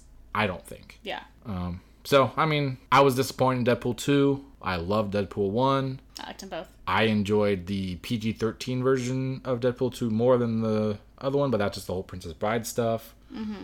Um, so I hope that they can continue because they overall are enjoyable. Agreed. So R rated Deadpool, let's do it. Deadpool 3. Uh, and then what I've deemed as Step Marvel, the not as loved sibling of Marvel. The redheaded stepchild. Sony. uh, there's a little bit of news for that. Uh, an actor named Naomie Harris uh, is being eyed to play the villain Shriek in Venom 2, which is a love interest of Carnage. Yeah, she's a mutant. That's a Well, okay, so she's a mutant, but she has a symbiote attached to her, right? no. She's just a mutant. Okay. Yeah. Because I've heard both. Because I'm not that familiar with the character, but I've heard both that one she's a mutant, and then I've also heard that she's a, it's a symbiote character. Oh well, now I'm confused because I looked it up um, last episode, I think, because I saw something about how they were gonna have Shriek, but they didn't have any casting for it. And Hmm. Well, it- so she's just a mutant. They're probably gonna just do both. They're probably, gonna, Probably, it's gonna be the mutant character, and then She she probably does get the give symbiote, a symbiote point, costume yeah. of some sort to her. Um, Maybe it's as simple as the Carnage symbiote breaks off a piece and duplicates or whatever. I don't know. That would be And That's you know who who knows what they're doing to Carnage. He might be a spawn of Venom or just a completely different symbiote. We don't know. Yeah. They have Um, done nothing with that whole. So you might know Naomie Harris uh, from Pirates of the Caribbean: Dead Man's Chest. She played Tia Dalma, the voodoo chick in that movie, which I don't think I thought that was a fun character. Uh, so I think that's all we have for Marvel and Step. Marvel. Yeah, DC. We have a couple castings for the Batman movie. Uh, that's basically it. Jonah Hill is officially out of talks for the role of whatever it was, the Riddler or Penguin Yeah, at the time. yeah. Uh, supposedly he was asking for 10 million, which I guess it's I don't I don't know. I don't know not like Hollywood's an- prices, but I like an feel like he number. I feel like he's proven his worth in in films and so I don't know what that means as far as how much an actor of his caliber should cost, but I it seems un it doesn't seem unreasonable to me. Right. I just don't think that you you can ask for twice the amount of a star of the movie, even if you're. Yeah, yeah, Yeah. that's true. That's, the one I side think of it. that's Yeah. the issue. Is maybe uh, maybe his negotiators have a little bit higher hopes than Robert Pattinson's or something like that. yeah. But I'm fine with it. Oh, and a, a side note, um, a movie that Robert Pattinson Oh, is in is on Amazon Prime. Yeah. Uh, I'm blanking on the name of it. The Lighthouse. No, no, no, no, Oh no. no, no, That's a new not, That's the new movie. Okay. Uh, no, it's a, it's it's like a space movie. Fuck, Uh, It's apparently really creepy and crazy, but it's a good movie from what I hear. Um, it's been released on Amazon Prime, and so for people who aren't familiar with his acting outside of Twilight or just want to check out a good movie before High Life. High Life. Thank you. That's the name of it. Uh, it's apparently a good movie. I have yet to watch it myself, but I plan to watch it. I'll probably even talk about it next episode, uh, just so people know that there's something you could check out on Amazon Prime and give you a taste of like what he can do as an actor outside of Twilight. Because I know that was like the big complaint was like people just tied him to Twilight and nothing else. You know that movie that has the insane trailer that you're like, I don't know what this movie's about. Tenet. Yeah. He's gonna be in that too. Okay. Yeah. I mean, that's another movie people are all crazed about, and I, I just I don't I know. don't get it. I've I never even no heard of it. it is. Yeah. I assume it's based on a book or something. I don't know. must be. I've never heard anything of it, but people are crazy for that. Yeah. So yeah, so that was a little side note for uh for him. Um, and then as far as actual casting for this movie, uh, they f- did cast the Riddler, uh, an actor named Paul uh, Dano. Dano. Yeah. Sure. One of those. Yeah. I'm not sure. I know who the I've Six of one, half guy. a dozen of the other. Yeah. Okay. uh, so yeah, I I'm he. I know him from Little Miss Sunshine. Yeah. Uh, he did a great job in that one. Uh, there Will Be Blood. I've not seen. I heard it was a really good movie. Yeah, me too. Twelve Years a Slave. Same situation. Uh, Prisoners. I've seen part of that movie, so don't spoil it for me. I have seen none of that. I have the only thing I've seen in there is Little Miss Sunshine. Okay. So yeah, I mean, I I, I know of the actor. Yeah. I've seen him in, I've seen in his face that a lot. movie specifically. I know he can act. So I feel like his face is like a little bit unique looking, so I think it's good because I feel like the Riddler needs to have kind of a unique look. yeah, he does. He needs to have that sharp face, mm-hmm. um, kind of narrow. Some severe features. Um, he uh is actually not playing who you would think he's playing for the Riddler. He's playing a different version of the Riddler than Oh. the uh He's not playing the Jim Carrey version. no. I know. I was joking. Okay. so Edward Nygma is the standard character. yes. Uh, he is not going to be playing him. He's going to Oh. be playing one. oh, what is his name? It's a Riddler f- that's based off a different Earth story. Oh, okay. He has a different name, similar but different. Mm-hmm. And so it just kind of makes me wonder if they're just going off of a different variant of the character or if this is going to be a different Earth story for Batman in general.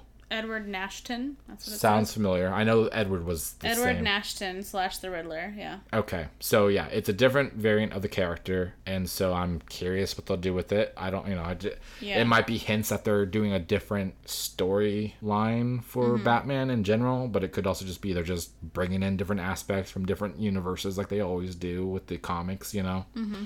So it doesn't mean anything, but it was just an interesting note I caught in the in the article I was reading earlier. So, and then we had already talked about it last week. Uh, Catwoman was cast. Uh, Yeah. Mm-hmm. Zoe Kravitz. Uh, Looking forward to that. Yeah. Liked her in what I've seen her in, and so yeah, this movie's looking good. It's, it's really looking really Yeah. really positive with the castings, and I hope that they can recover. And I assume it'll be part of DCEU, but I don't know what their plan is with that so far. So we'll see Yeah. one one movie at a time, but it's Yeah. it's looking good. Um, and then a little bit of maybe accidental news. We don't know if it was intentional marketing or if it was just like a brain fart on Dwayne Johnson's part.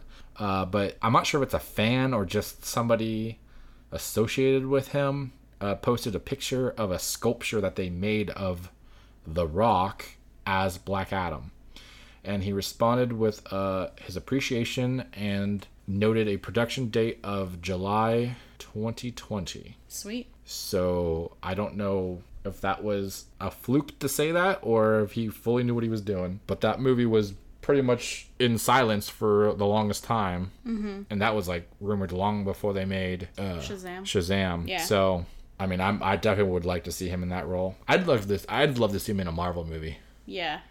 I don't know who he could play, but I would love to see him come over to Marvel too. Yeah. That'd be a lot of fun. Very true. Um, okay, and then now we have stuff that's not superhero related, What? No, we don't. but some good stuff in here. Um, so okay, I I I'm not opinion. I'm okay. I missed the boat on this because I was too old at the time. Uh, but Barney is making a comeback in a movie uh, produced by Mattel Films and Daniel Kalu- Kaluuya.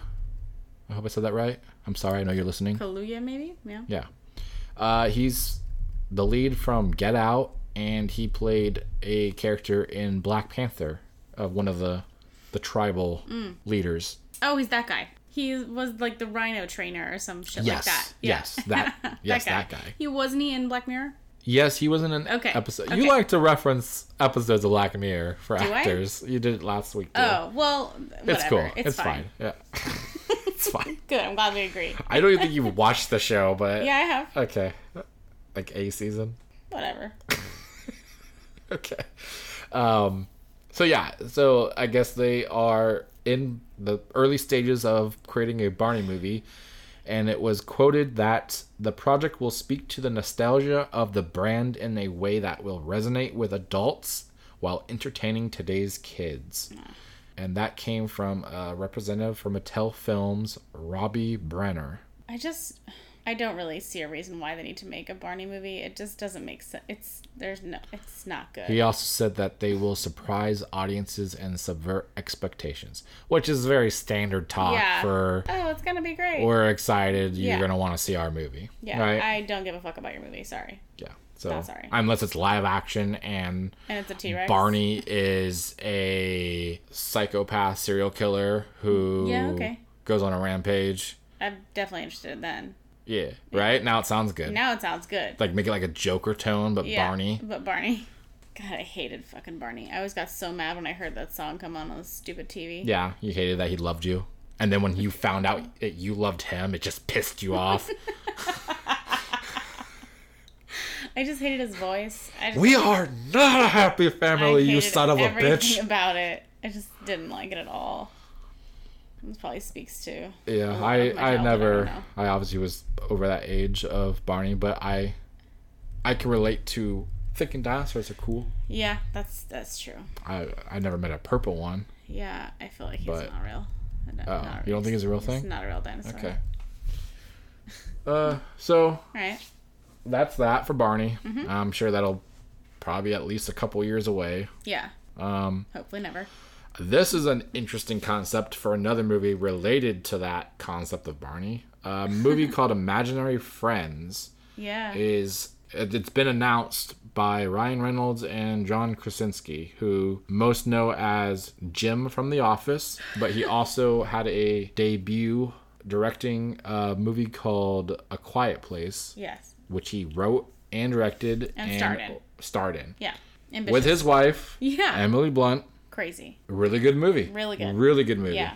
I actually would probably suggest that. I think it's on Amazon Prime or Netflix or something like that. Hulu. It's on a streaming It's service. One of the streaming services, maybe more than one. it's on one of them. You can find it. Uh, and that'll be a good one to watch for like Halloween time. You know, Yeah. it's, it's the month for watching scary movies, and Mm-hmm. that's a really good one. yeah. But yeah, so they're they're in talks to well talks, it's already established. They are going to make this movie and the the, the pair are currently in negotiations for the fantasy comedy at Paramount. They Paramount beat the likes of Sony and Lionsgate in a bidding war for this picture. Uh, so basic synopsis of this movie is going to be It's going to be um, Ryan Reynolds, and Uh, it follows the story of a man who can see and talk to imaginary friends, and as a result, he befriends many of those who have been forgotten.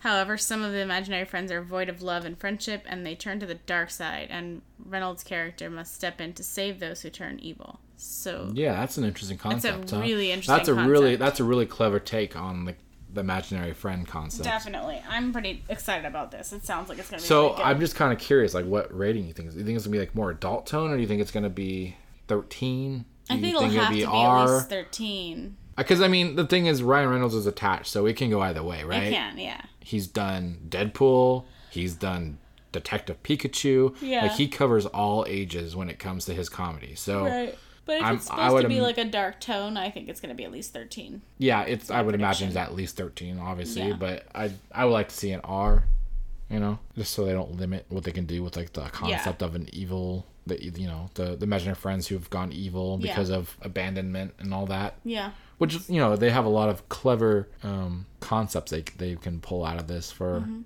know themes of True. of friendships and and how people feel losing relationships and stuff. You know, Yeah, that's a good point. so yeah, I'm looking forward to that. I, I'm sure it's a while away, but you already got my interest, so get at it. um, and then I don't know if they bought them. I don't think they bought them. I'm assuming it's just a contract for streaming rights. It looks like uh, Studio Ghibli is going to be exclusive to HBO Max, uh, and they, I mean, they make a lot of popular animation movies from Japan, and I this is like a big get. This is a huge Yeah. get for for HBO Max because you know with Disney Plus coming out, They're going to need to compete. the WB needs to really figure it out, and so I mean they you know HBO all that content is gonna be lumped in with the WB content for this service, which already had my interest. yeah. It's a little bit pricier, but I think it's reasonable if they have a good amount of content on there. Mm-hmm. Um, and this only adds to it. I've seen some of these, not all of them. I know there's a lot of there's a handful of these movies that are they're always coming back to theater. Mm-hmm. you know, for for like short releases for people, and they always they always well. get people coming back. So I'd love to see that kind of stuff because I probably would end up getting HBO Max, um, especially if the DC stuff, if that service gets lumped into it, because I know that they aren't doing that great with that service, and I don't want to pay for a second thing for the same Yeah. WB service content, you know. Yeah. Uh, so that's a little quick news for that. Um, Ghostbusters wrapped up filming October 19th. Uh, details on the mysterious film are kind of vague, but we know that Paul Rudd is playing a small town teacher. Uh, Bill Murray, Dan Aykroyd, Ernie Hudson, Sigourney Weaver, and Annie Potts are going to appear in some form within the movie. Uh, and it's starring Carrie Coon and Finn Wolfhard. That's that kid from Stranger Things. Yes, he's Yeah. kind of popping. He's in it. He's in everything now. Yeah. Yeah. Uh, Carrie Coon, I know her from The Leftover or The Leftovers. Mm-hmm. Uh, I really loved that show. Okay. Uh, she was really good in that. And then she was in uh, the Infinity War and Endgame movies as Proximity Midnight, I believe her name was. She was one of Midnight? Proxima, sorry. The like super tall bitch? With the horns? Yeah. Yes. That was her? Oh, okay. Yeah, well, I mean, it was her voice. I'm sorry. CGI, obviously, but Yeah, yeah, yeah. I get it. Yes. But I mean, but it looks like her. They actually made the character look like her too. yes, too. I know because I saw Yeah. the picture of the actress, but I was just thrown off because I when I saw that it was starring her and Finn Wolfhard, I was thinking she was also going to be a small child like him. So I got confused, but now I know. She's Yeah, an adult. yeah. So she was one of the children of Thanos in that one, obviously. Yes. Um, so those are the only things I really know her from. But I really liked her in The Leftovers. Mm-hmm. I think she did a great job.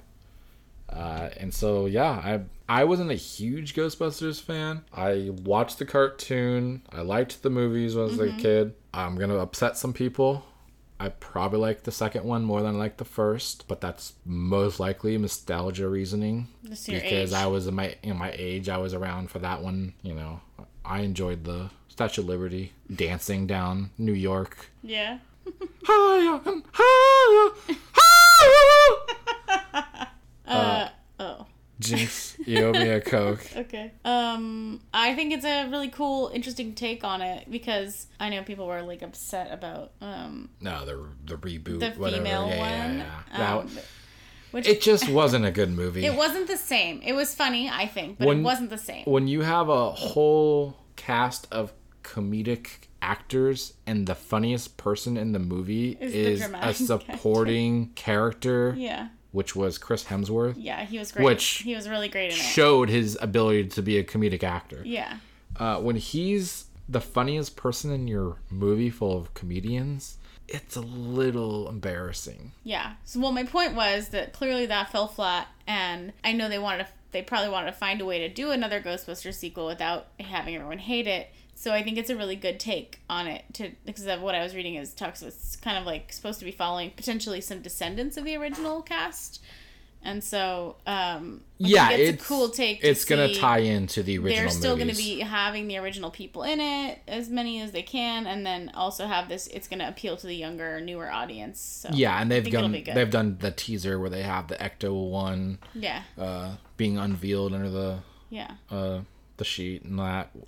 So I they're gonna have nostalgia. The director is, I believe, the son of the uh, writer or director of the original. Mm-hmm. Yeah. Ivan Reitman was the original director, and then so this is his son Jason Reitman, mm-hmm. and like he's clearly excited to like do this. He he wants to revamp the franchise in general, not just because of his dad. Like he he really wants this to to, to come back into popularity. I think. Mm-hmm. And like I said, like I wasn't a huge fan outside of the movies. I had I watched the cartoon. I did have the the toy where you the I don't know what the fuck they're called. the the ghost catcher thing. You slide on the Oh, floor. yeah, yeah. It had its little plastic slimer that you put on top, and then you stomp on the the button, and then the doors open, and it just yeah falls in. yeah It was fun. It was Yeah, cool. definitely. I had that. I had the Ecto One toy car. well actually that's one of the one I don't know the why I had that. I didn't even have the action figures. That um there was a game that you and I played like it's one of the first few games we actually played together um, online on PS3 Oh yeah, yeah, the top view uh, Yeah, Ghostbusters yeah, game on. yeah. Yeah. we did play that. yeah that was fun Yeah, uh, yeah, we did play that. Um, Then there was even a I think it actually was just released on Switch recently. They Mm. they had a third person single player Oh. story one that was I think it was actually supposed to be canon within I think between the first or second or the second in general. I don't know, Hmm. But uh, it was a pretty good game I, from my understand, and they just released it for Switch. Hmm. Here it's kind of pricey for how old it is, but but I've heard good things about the game itself. So yeah, Ghostbusters is making a comeback. Seems like it. Yeah, they ain't afraid of no ghosts. Coming back. Oh yeah. Yeah, yeah. Speaking of coming back, Yeah. over and over and over Yep. and over And over. and over. Edge of Tomorrow. Uh, director has made comments that the script is done and they are just waiting on Tom Cruise uh, to have his schedule open up so that they could start production for this movie, The sequel. the sequel. Yeah. Yes.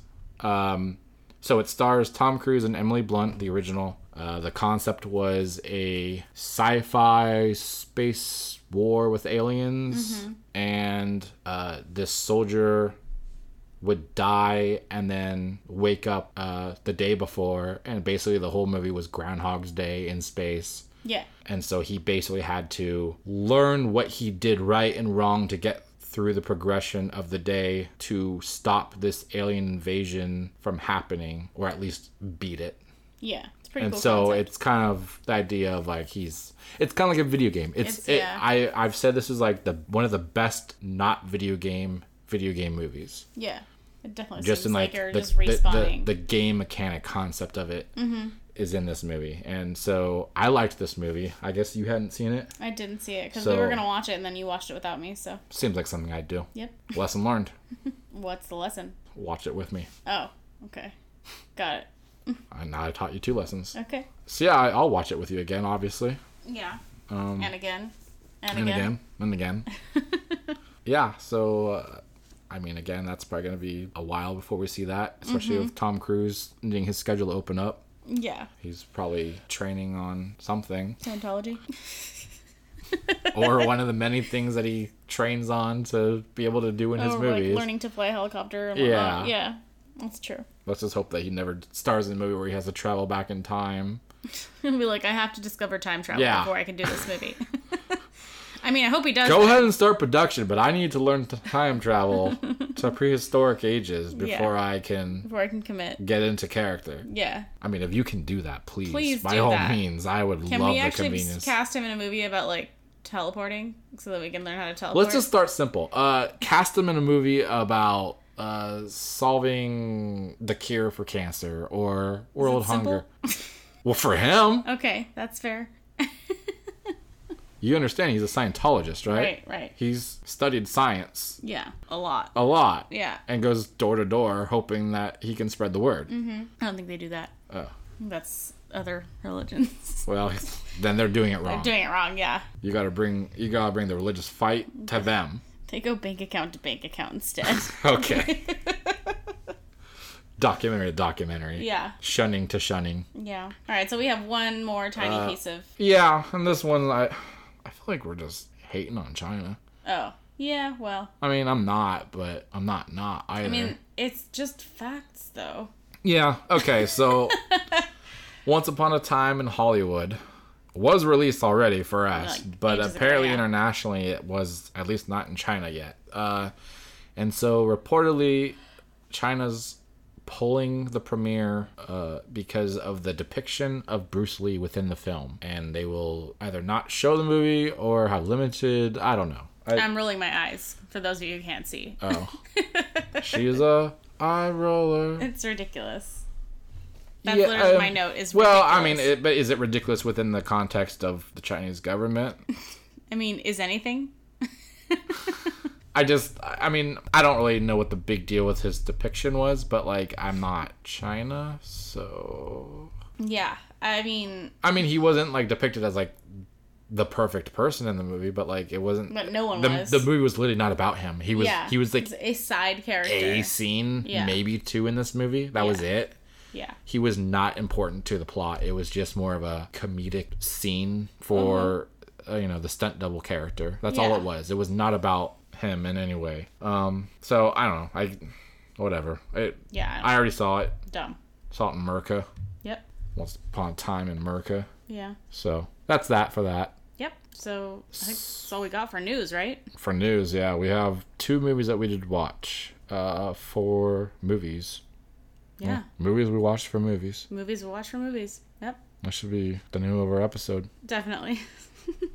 Uh, so um, this is like a situation where you know we have the AMC service, you know the the three movies a week bullshit. Where we are, we don't get a whole lot of movies selections to watch. I think we went like a couple months where we barely had anything to watch. I don't think we even watched something one month. So Yeah. I was starting to be like, we almost went a whole month without watching anything. I started to feel like are we wasting our money? But then stuff like this happens, and I get reminded like, oh, I just I got to keep it Yeah. because we get a handful of movies sometimes that we do want to see, and then it's really worth it instead Yes. of paying the same price for just the two movies. Yes. we get that price for up to twelve. Yes. True. So we saw Zombieland and we saw Maleficent. Maleficent, Mistress, of, Evil. You're right. There is a, sub, uh, a subtitle. Uh, so we'll start with Zombieland because it's you know well not not Halloween yet, but it's Halloween theme. close. It's close enough. Yeah. So, And we're gonna do kind of like a quick run, like overview, not overview, but a quick, essentially like our impressions and whether you should see it or not. yeah, I don't want to dive into the Yeah. spoilers of this because it, I imagine most people haven't seen it yet. Yeah. Uh, and plus, it's just out. kind of a movie that like there's not a whole lot you really need to discuss. Yeah. It's, I mean, you Yeah. pretty much know what you're getting into. I feel like Exactly. and it's just it's a zom-com. I think they they coined it. I think I mean, Emma okay Stone. I think, coined it that. yeah. I mean, I think it's a good call. Yeah, it's fine with me. So uh, yeah, we'll just get into uh, the basics, what we thought, whether we think it's worth watching, and we might talk a little bit about some plot stuff, but nothing that's gonna uh, spoil anything for you. Okay, so let's start with Zombieland. Let's start with how do you feel the first movie? How important is it to be seen before watching this one? Is do you think we need to for mm. for listeners? Do they need to go see the first one if they haven't to be able to jump into this one, or do you think you could pretty much jump into the second movie? I think you could probably just go see this one. There is a little bit of like backstory on the characters and their relationships with each other in the first one. Yeah, I would agree. I think Yeah. it's more of a situation that you get It'll more context. for you if You'll you see the understand their motives from the first one, but at the same time, it's not important to this. Yeah, I don't movie. think it's necessary, but I think it's. Uh, I would recommend it because Okay. it, it makes it better. Because if Yeah. you don't understand the context behind some of the humor, A lot of the jokes did rely, I think, on knowing rules Yeah. from the first movie. and personality traits that you, Yeah. they don't make very obvious. They're just like it's a known fact that this character is this way, but in the first movie they establish it. yeah. Yeah. Okay. So, uh, this is a sequel to Zombieland from 2009, I think it came out. Yeah, it's literally been ten years. So it's been like a decade. So this movie has been long, long overdue. Mm-hmm. Uh, unless you don't think it needed to exist, then. yeah, I mean, or that. But for those that liked Zombieland, which I feel like it was a very popular movie at its time, Mm-hmm. I feel like it kind of hit during the early stages of the zombie craze, mm-hmm. and um, it made a really good art style, um, creative take on Yeah. on the zombie movie. Definitely. uh, and obviously it was a comedy. It was funny, uh, a zomcom as Some established. Yeah. Uh, and so, I mean, this movie, I would just say it's it's more of the same. Uh, Agreed. double tap. It's just more of the same movie, which is good and bad. Mm-hmm. Um, it's good if you really like Zombieland. Mm-hmm. You're gonna enjoy this. Yes. Uh, it's bad in the sense that uh, it's a decade later and it's the same movie. Yeah. not much has progressed in what they did with this. Um, you know, it, it, it does feel dated because of that Yeah. in certain aspects. Um, what? The some of the phrases that are said, it's acknowledged. There's it's like meta in the movie. Yes, it's and, acknowledged you know they got dated. that Deadpool Yeah. fourth wall kind of Yeah. feel to this. Yeah. Um, and I think the the in the start of the movie they even thank you for choosing this zombie movie over Yeah. over others. Yeah. Um, you know, like it's got its comedy, it's funny. Um, the characters are about what you expected from the first one. Mm-hmm. The plot was very weak, I would say. It, it's really not even really about living in the zombie apocalypse. It's just more about the group of people Mm-hmm. in whatever plot scenario they're in in this movie, Yeah. which I don't want to give away. Um, Yeah. Not that it's anything complex. It's just you just enjoy it more if you just saw it. I did enjoy that they added characters. Mm-hmm. They added some new characters. Uh, one particularly was really enjoyable, which you wouldn't expect from the trailers. Uh, they built the world a little bit more. Uh, Yes. More than just the group. So like you know you see like different aspects of of survivors, not just them Right. and so I like where they went with that. It at least opens up for like spin-offs or even if you know whatever they don't use the same characters necessarily. You know these Yeah. are It's just nice to I- see them acknowledging that they're not the only uh, like four people left in the yeah, world. and I think Yeah. that these four you know actors are kind of we'll probably be lucky if we see them come back for a third time if that's Yeah. the case. But uh, so they introduced new zombies even not just characters but zombies which was a little weird because they had i think four character types for zombies they they introduced the homer which was the dumb fat zombies yeah. You know based off homer simpson mm-hmm. hawking was Hawking, yeah, that was was when they were smart one. intelligent ones Yeah. that could could get through Yeah. you know traps and doors to get to the to the people they Mm-hmm. want to kill Yeah. ninjas which were just very quiet and stealth Stealthy, yeah. uh, and then the T800, which was based off the Terminator, Yeah. you know, uh, which were hard to kill. They they took a lot of bullets to, to put them down. Yeah. Uh, all very cool concepts for you know the the, the premise was uh, a long uh, decade has passed. I believe they even were I believe they were real time in this, um, and so the zombies evolved with the environment Yes. um, they didn't really show two of the four. Two like they, they brought them up, they they Yeah. introduced them, and then they never did anything in That's the movie with them. They were just the only reason they introduced them is so they could show us. Yeah. they yeah. weren't they were not even in the movie. The the T eight hundred was significantly in the movie. They were like the main like Yeah. you know improvement to zombies that Mm-hmm. they had, and then the Homer was there like once maybe twice for comedic relief Yeah. in the background. Um, but it just seemed like an odd choice to introduce these zombie types in the very first scene and then not do anything with them. Yeah. Uh, so that was one negative, I'd say. But as far as the characters they introduced, they introduced this character. Uh, I believe her name was Madison. Is that correct? Yes. The she essentially is a blonde valley girl stereotype. Um, I'm blanking on the actor's name, but she did a phenomenal job with this character. Zoey Deutch. Zoey Deutch. Okay, she brought a lot to this movie. Um, she, I would say, did the perfect Valley Girl Yeah. uh, impression, and she was such. She was so good at being the character she was supposed to be. I almost wish they expanded on her a little bit more. I feel like they just made her character ditzy, but I feel like I would have liked to see more layers to that character and how ditzy she was.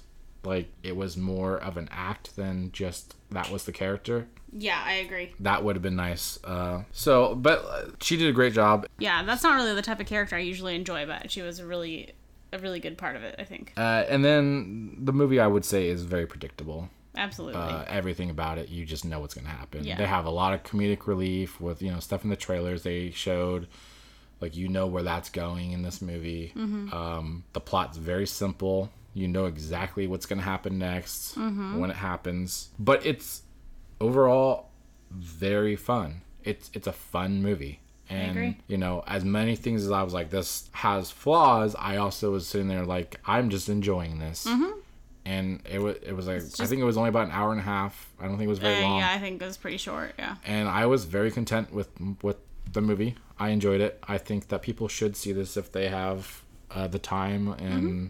you know, especially if you have like the you know subscription stuff or you. Definitely. It's definitely one of those movies. Uh, if you didn't like the first Zombieland, you're probably not gonna like Yeah, this one. bother It's it's just more of the same Yeah. but it, it's definitely fun for somebody who's looking for a good Halloween style movie for the, for the month, you know. Yep. So I say go see it. Agreed. Definitely see it. Okay, and then I guess our bigger movie we saw, Yeah. uh, which I didn't even really plan to see, but it seemed like you were interested, so Yeah, we ended up going, and uh, I was pleasantly surprised. We saw uh, Maleficent, Mistress of Evil. Yes. which I feel like this is one of those movies that nobody asked for, Yeah. on top of the first one that nobody asked for. The first one did really well though. Yeah, and I'm when I say And, that like I don't people asked for mean. Yeah.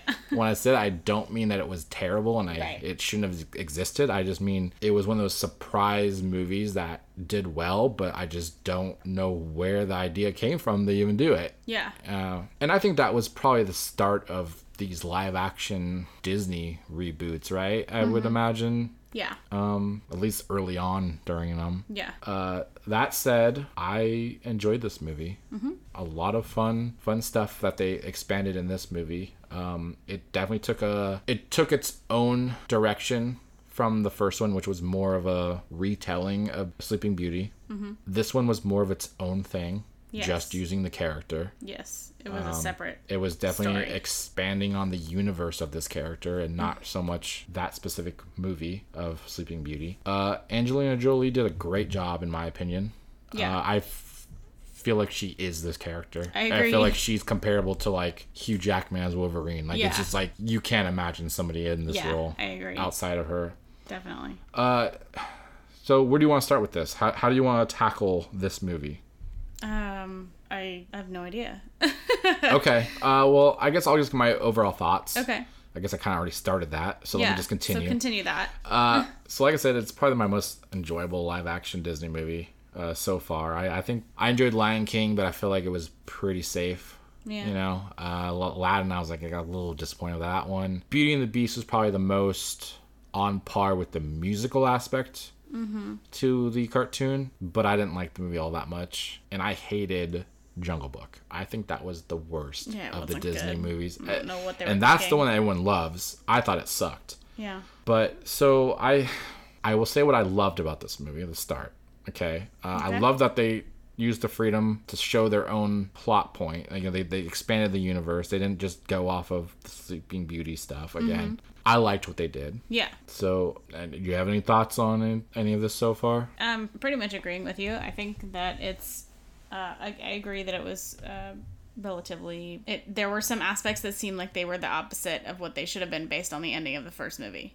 Yeah. Um, I feel like there may be some slight explanation to that, but I can't really talk about it without spoiling anything. Yeah. Okay. So Yeah. why don't we just kind of give our overall aspects Yeah. then? Um, okay. So would you recommend this movie to Yes. anybody who is If- anybody, or is there a specific market I you mean, think? I know there's certain people who aren't going to go see this movie. So if you Okay. if you saw the movie, Well, I mean, I wouldn't have seen this movie, but I did, and then I enjoyed it. So yeah, but you are also like already interested in the fantasy adventure genre type situation. that's true. I may not necessarily directly have a connection to Maleficent, Maleficent herself, but, but, the genre you would be connected to. So Okay. somebody who is already interested in this kind of genre, even if the character isn't somebody you gave a shit about, I would recommend it.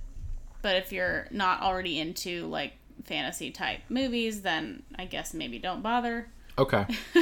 I will say this: uh, the movie has a lot of problems. Mm-hmm. Um, there's things that just don't make sense. But kind of like Zombieland, I just I came out of this and I just really enjoyed it in the Mm-hmm. end. Like it, you just have to turn off your brain. Really, you just Yeah. have to just enjoy it for go. what it is and just know that it's a silly Disney fairy tale. And if you can do that, it's a very enjoyable movie. Yeah. But I will say it also is a lot darker than I thought it would be. Yes. It had a lot of tones and reflection of of war that I did not think a Disney movie would ever go. Right.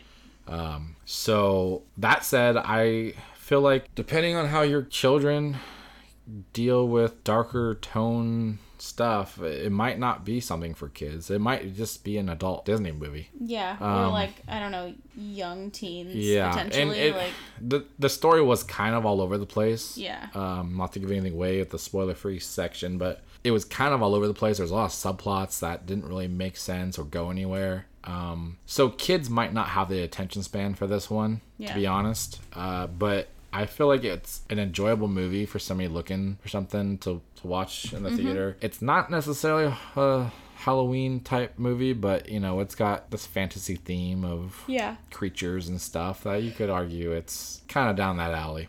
So Yep. I would recommend it to people that just like Disney movies, Yeah. uh, live action remakes or whatever. Mm-hmm. It's not really a remake, but it's in that genre of making animated movies into live action. Yes. Uh, so yeah, I would I would recommend it. Me too. Any, any final thoughts on this Um, for the spoiler free? I think, like you said, there's a, there there are some problems with the movie, but and overall, I think it was an enjoyable experience. So I recommend it. Okay. All right. So we will let those who have not seen Maleficent, Mistress of Evil, uh, go see that or not. You have our review. Uh, but we will go on now with the spoiler aspect of this movie. For those who either don't care to be spoiled or or just have seen it and want to hear what people think about it, Yep. uh, with a little bit more context to the plot. Uh, so thank you for joining, uh, and we will go on to the spoiler part now. So right off the bat, I really liked that they gave this movie a strong female cast. Yeah. Essentially, this movie was just strong females and useless men. That's a fair statement. Um, yeah. And not to say whether that's needed or not in you know Hollywood. I know Mm-hmm. it's like you know very controversial about what is and isn't being done with movies and genders and stuff. But I really enjoyed that they had the protagonist, the antagonist, and a supporting actor. All female, all did great jobs. Mm-hmm. Uh, they stole the show in their scenes, especially the one with uh, Angelina Jolie and Michelle Pfeiffer uh, meeting. Their, you know, the, early on in the movie, they they meet up for dinner yeah. because the uh, Aurora and the prince are going to get married, which is the, the start of the movie. That's the the highlight is they they get engaged. That scene specifically, they just steal the show with with their conversation, their banter. Yeah. Uh, you really see the tension, and you you feel for I would say both of them because you can tell where it's going, but you understand both sides. Yeah. And then just kind of going off that, even though they had strong female leads, I feel like the men were kind of underused, but not necessarily in a bad way. Like the prince felt wooden, like he was pretty much just like puppy love. Mm-hmm. Uh, that was his whole character. Was I just love the princess? Yeah. or queen. I guess she's the queen of. the Moors. Yes. So she she was a lot more layered, I think, than he was. Yeah. Um, he I- had a couple of moments where he his kinda, was basically just plot device movement, right? Um, I think that there were a couple of moments where he had some personal progress. Did you realize that he's not the same actor from the first one? I thought he looked different. That's I was like, I don't know who this guy is. I don't recognize him. And I was really confused at first, and that's why because he's not even the same actor. It's the same character, different Okay. actor. So that was something I I didn't realize till later on. And then uh, one negative I will say though uh, is I feel like this movie kind of contradicts the first movie. It kind of takes away the whole point of the first one because they s- establish in this one that she is evil. Like, Even it's in the title, Mistress of Evil. Yeah. But the last movie was uh, she was good and misunderstood and Yeah. But all of a sudden, everybody just hates her again, and she's evil. And Yeah. And uh, her character even feels like a fish out of water in the beginning, where it's just like she doesn't know how to interact with people, and it makes no sense because the character had no problem in the last movie doing this. Now all of a sudden, she doesn't know how to smile and fake kindness. You know, it just Yeah. it seems very out of That's place true. It's a little weird. for the character. It felt a little forced just Mm-hmm. for the sake of comedy. yeah. You know, this awkward smile, oh, oh, funny. Yeah.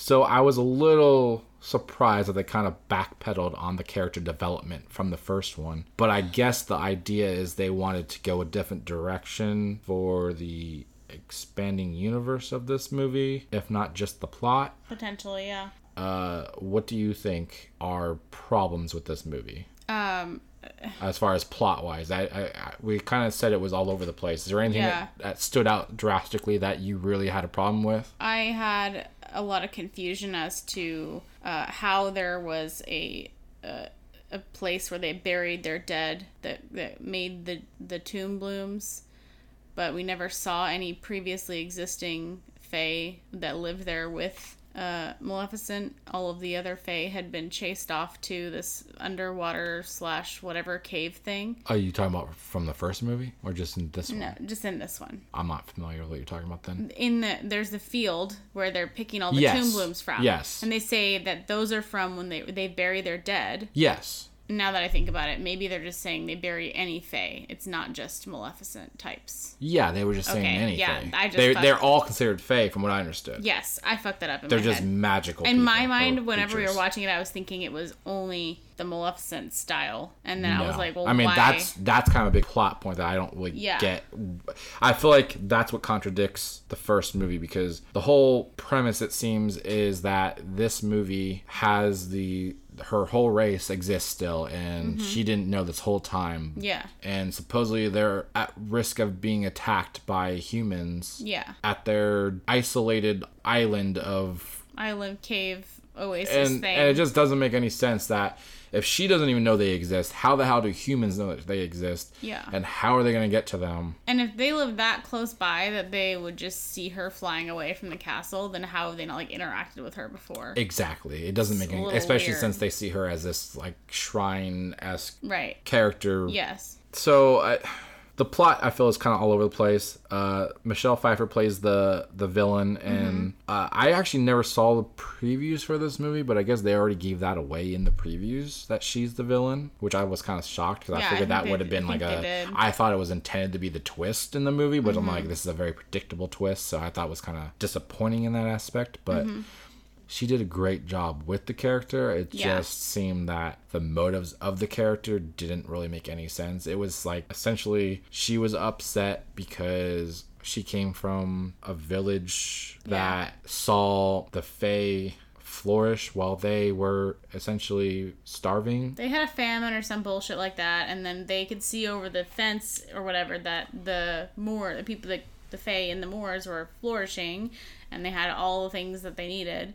And so she's like bitter at the Fae. Yeah, so she was she was just entitled is from what I Yes. basically I got out of it was she's entitled felt entitled to their stuff. Yes. and was mad that they didn't just hand it to them. Yes. And her brother went missing, and so she decided that they. And so she decided they killed him. And they don't even expand on that, which I thought was kind of weird. Like I, I thought they would have done something with that, where there was like a, a reveal. moment of of her realizing her her mistake and misunderstanding what happened, or Mm-hmm.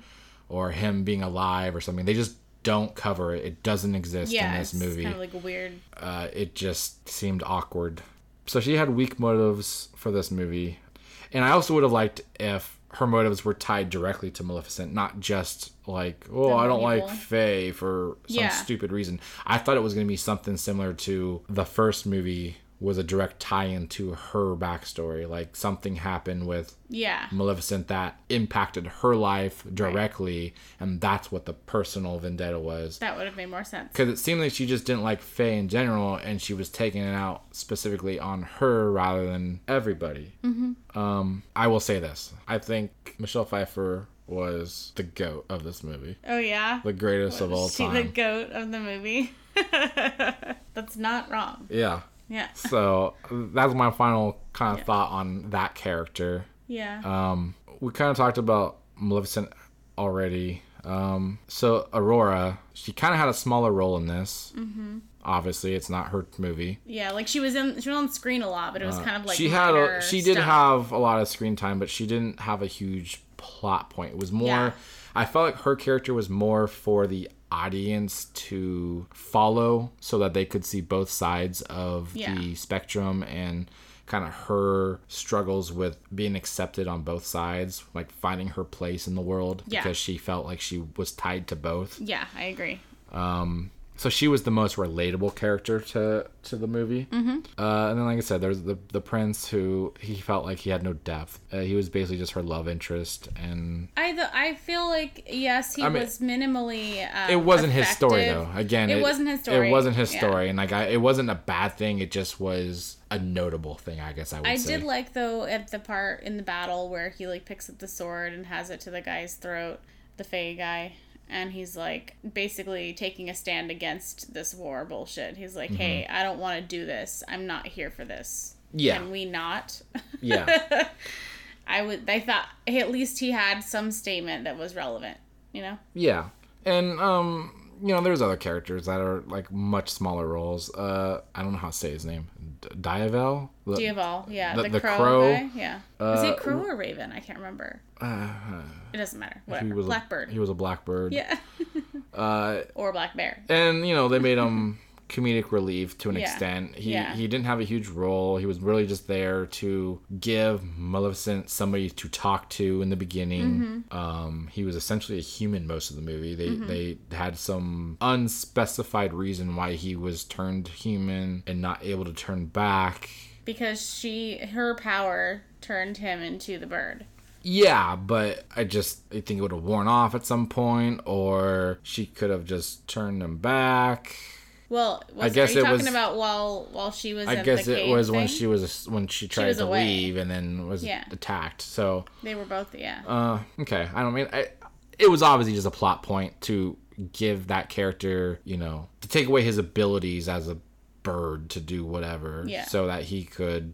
I don't even know. He really didn't do anything in the movie. He was very useless. he was kind of like more again support. another male character that didn't do much. Yeah, he was moral But- support. But yeah, and I felt bad for him. He did a great job, but I felt bad for the character because you know, like, again, the the dinner scene, like they're feeding Bird, and it was He's so like, uncomfortable. like I felt bad. Like, is he gonna yeah. have to eat this? Like, please Yeah. don't make him eat this. And Yeah. Thankfully, they don't end the scene with with anybody eating. yeah. But it was very uncomfortable to think that he was gonna have to eat a bird. Yeah. Uh, and then King John, which was probably one of the smallest roles in this movie, Mhm. uh, fridged. Very. Fridged. He basically took the the role of Sleeping Beauty in this mm-hmm. movie. Yeah. You're to believe that Maleficent does, you know, is the the cause of this, and then you know the the twist happens where surprise surprise it was the evil villain queen who masterminded the whole thing and was building an army behind his back i didn't really understand that whole idea either because like what was she building the army for because there was nobody to really attack She wanted to take over the Moors, the but they weren't really an army. They're just, you know what I mean? Like they didn't seem like they were going to be much of a threat. So it didn't seem like she didn't need. I think she had plans in her head. Okay. It just seemed like another plot point that was just forced in there to have an excuse why they can fight against the dark fae or whatever they're called, Right. which is Maleficent's race, right? Race, yeah. And it just seemed like it, it was a huge coincidence that they were building a defense against this race that they didn't even know existed you know outside of her Right. it just seemed very like convenient for the plot device um Conall i think was the like basically the top army guy for The the, peaceful one, wasn't he? Yeah Yeah. so i guess he wouldn't be considered army he was like he was like the leader of the the Fae group. yeah, he was like their leader Yeah. their top guy i felt like he was an unnecessary character Yeah, he was literally just there to save her he twice. he had very little like conversation with her even i feel like it was just Mm-hmm. like this is who we are we've been around Mm-hmm. we need your help. This is your backstory that you didn't know until just now. He was there because they needed somebody on I'm either side of her shoulders. gonna sacrifice for you. Now you have to do something big with this moment it just seemed very unneeded but that the whole movie like i said there, there, there's a lot of plot being pushed into this movie that i feel was either intended to be set up for later movies or just they didn't know where to go with this movie um, i feel like his character just didn't need to exist and then along with that you know they have the other side like you said the Borra. good and bad on her shoulders kind of was what they were meant to be. Borra was the whole time I'm expecting this character to be evil. Like Yeah. he's like the counterpart to the queen. Mm-hmm.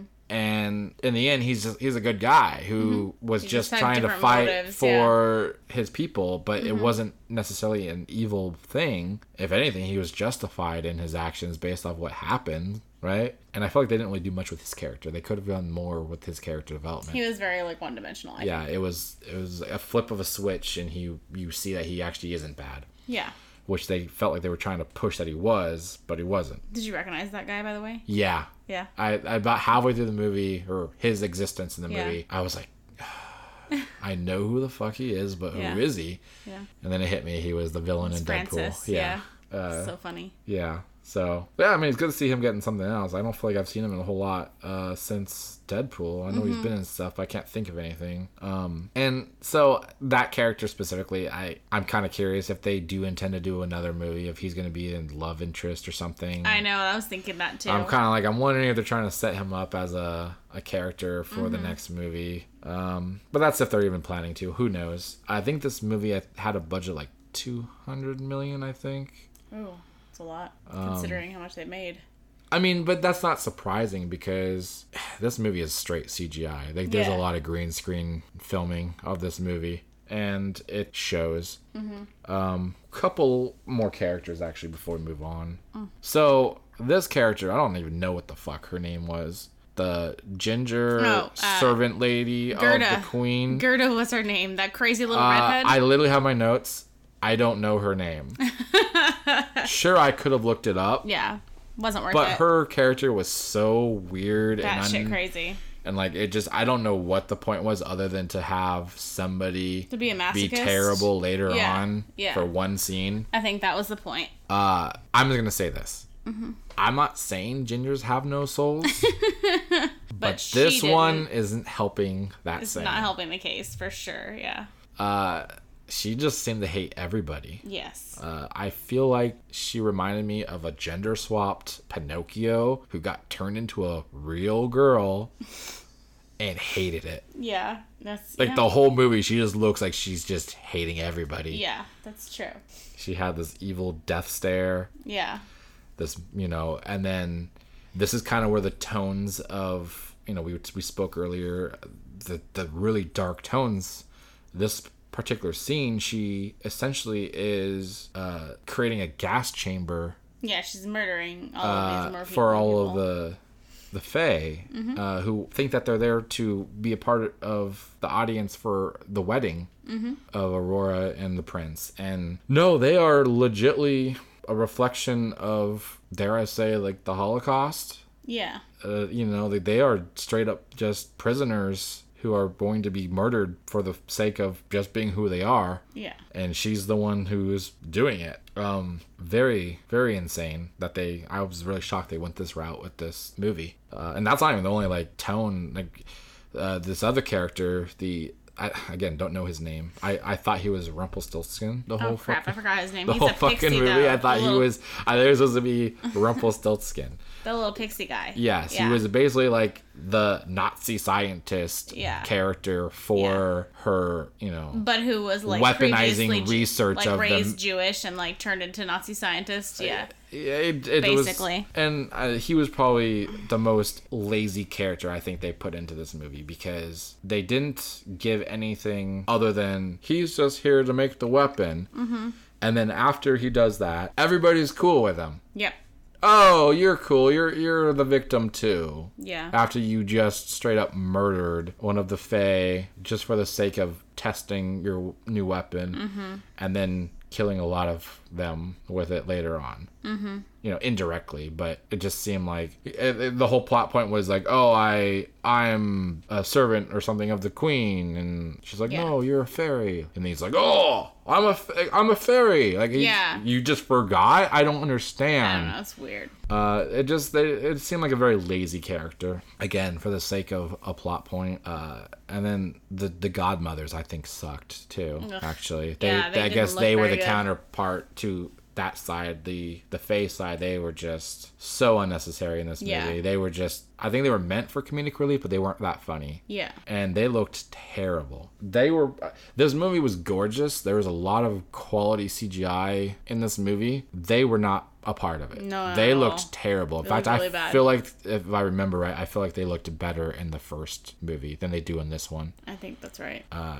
so it was lacking in some aspects. Uh, the, the just in general, the fake character designs, some of them were just hideous in general. Mm-hmm. They felt like they did. I feel like this movie had a lot of brainstorming that they just ran with, and they didn't really. It was like first draft brainstorming that they just ran with for concept Yeah, designs. like, yeah, they that's a just character like, that oh, works." we got it, and they were just meant for filler to say, oh, there, there's more species in this world Mm-hmm. than what we had in the first one, because there was more Yeah. than the first movie. Yeah. You know, another one was that porcupine character who had this subplot Yeah. that literally went nowhere. Yeah. It was I'm gonna go get captured, and then that was it. I was just captured. Meant nothing to the plot. I thought it was gonna be something related to Aurora finding him or something. Mm-hmm.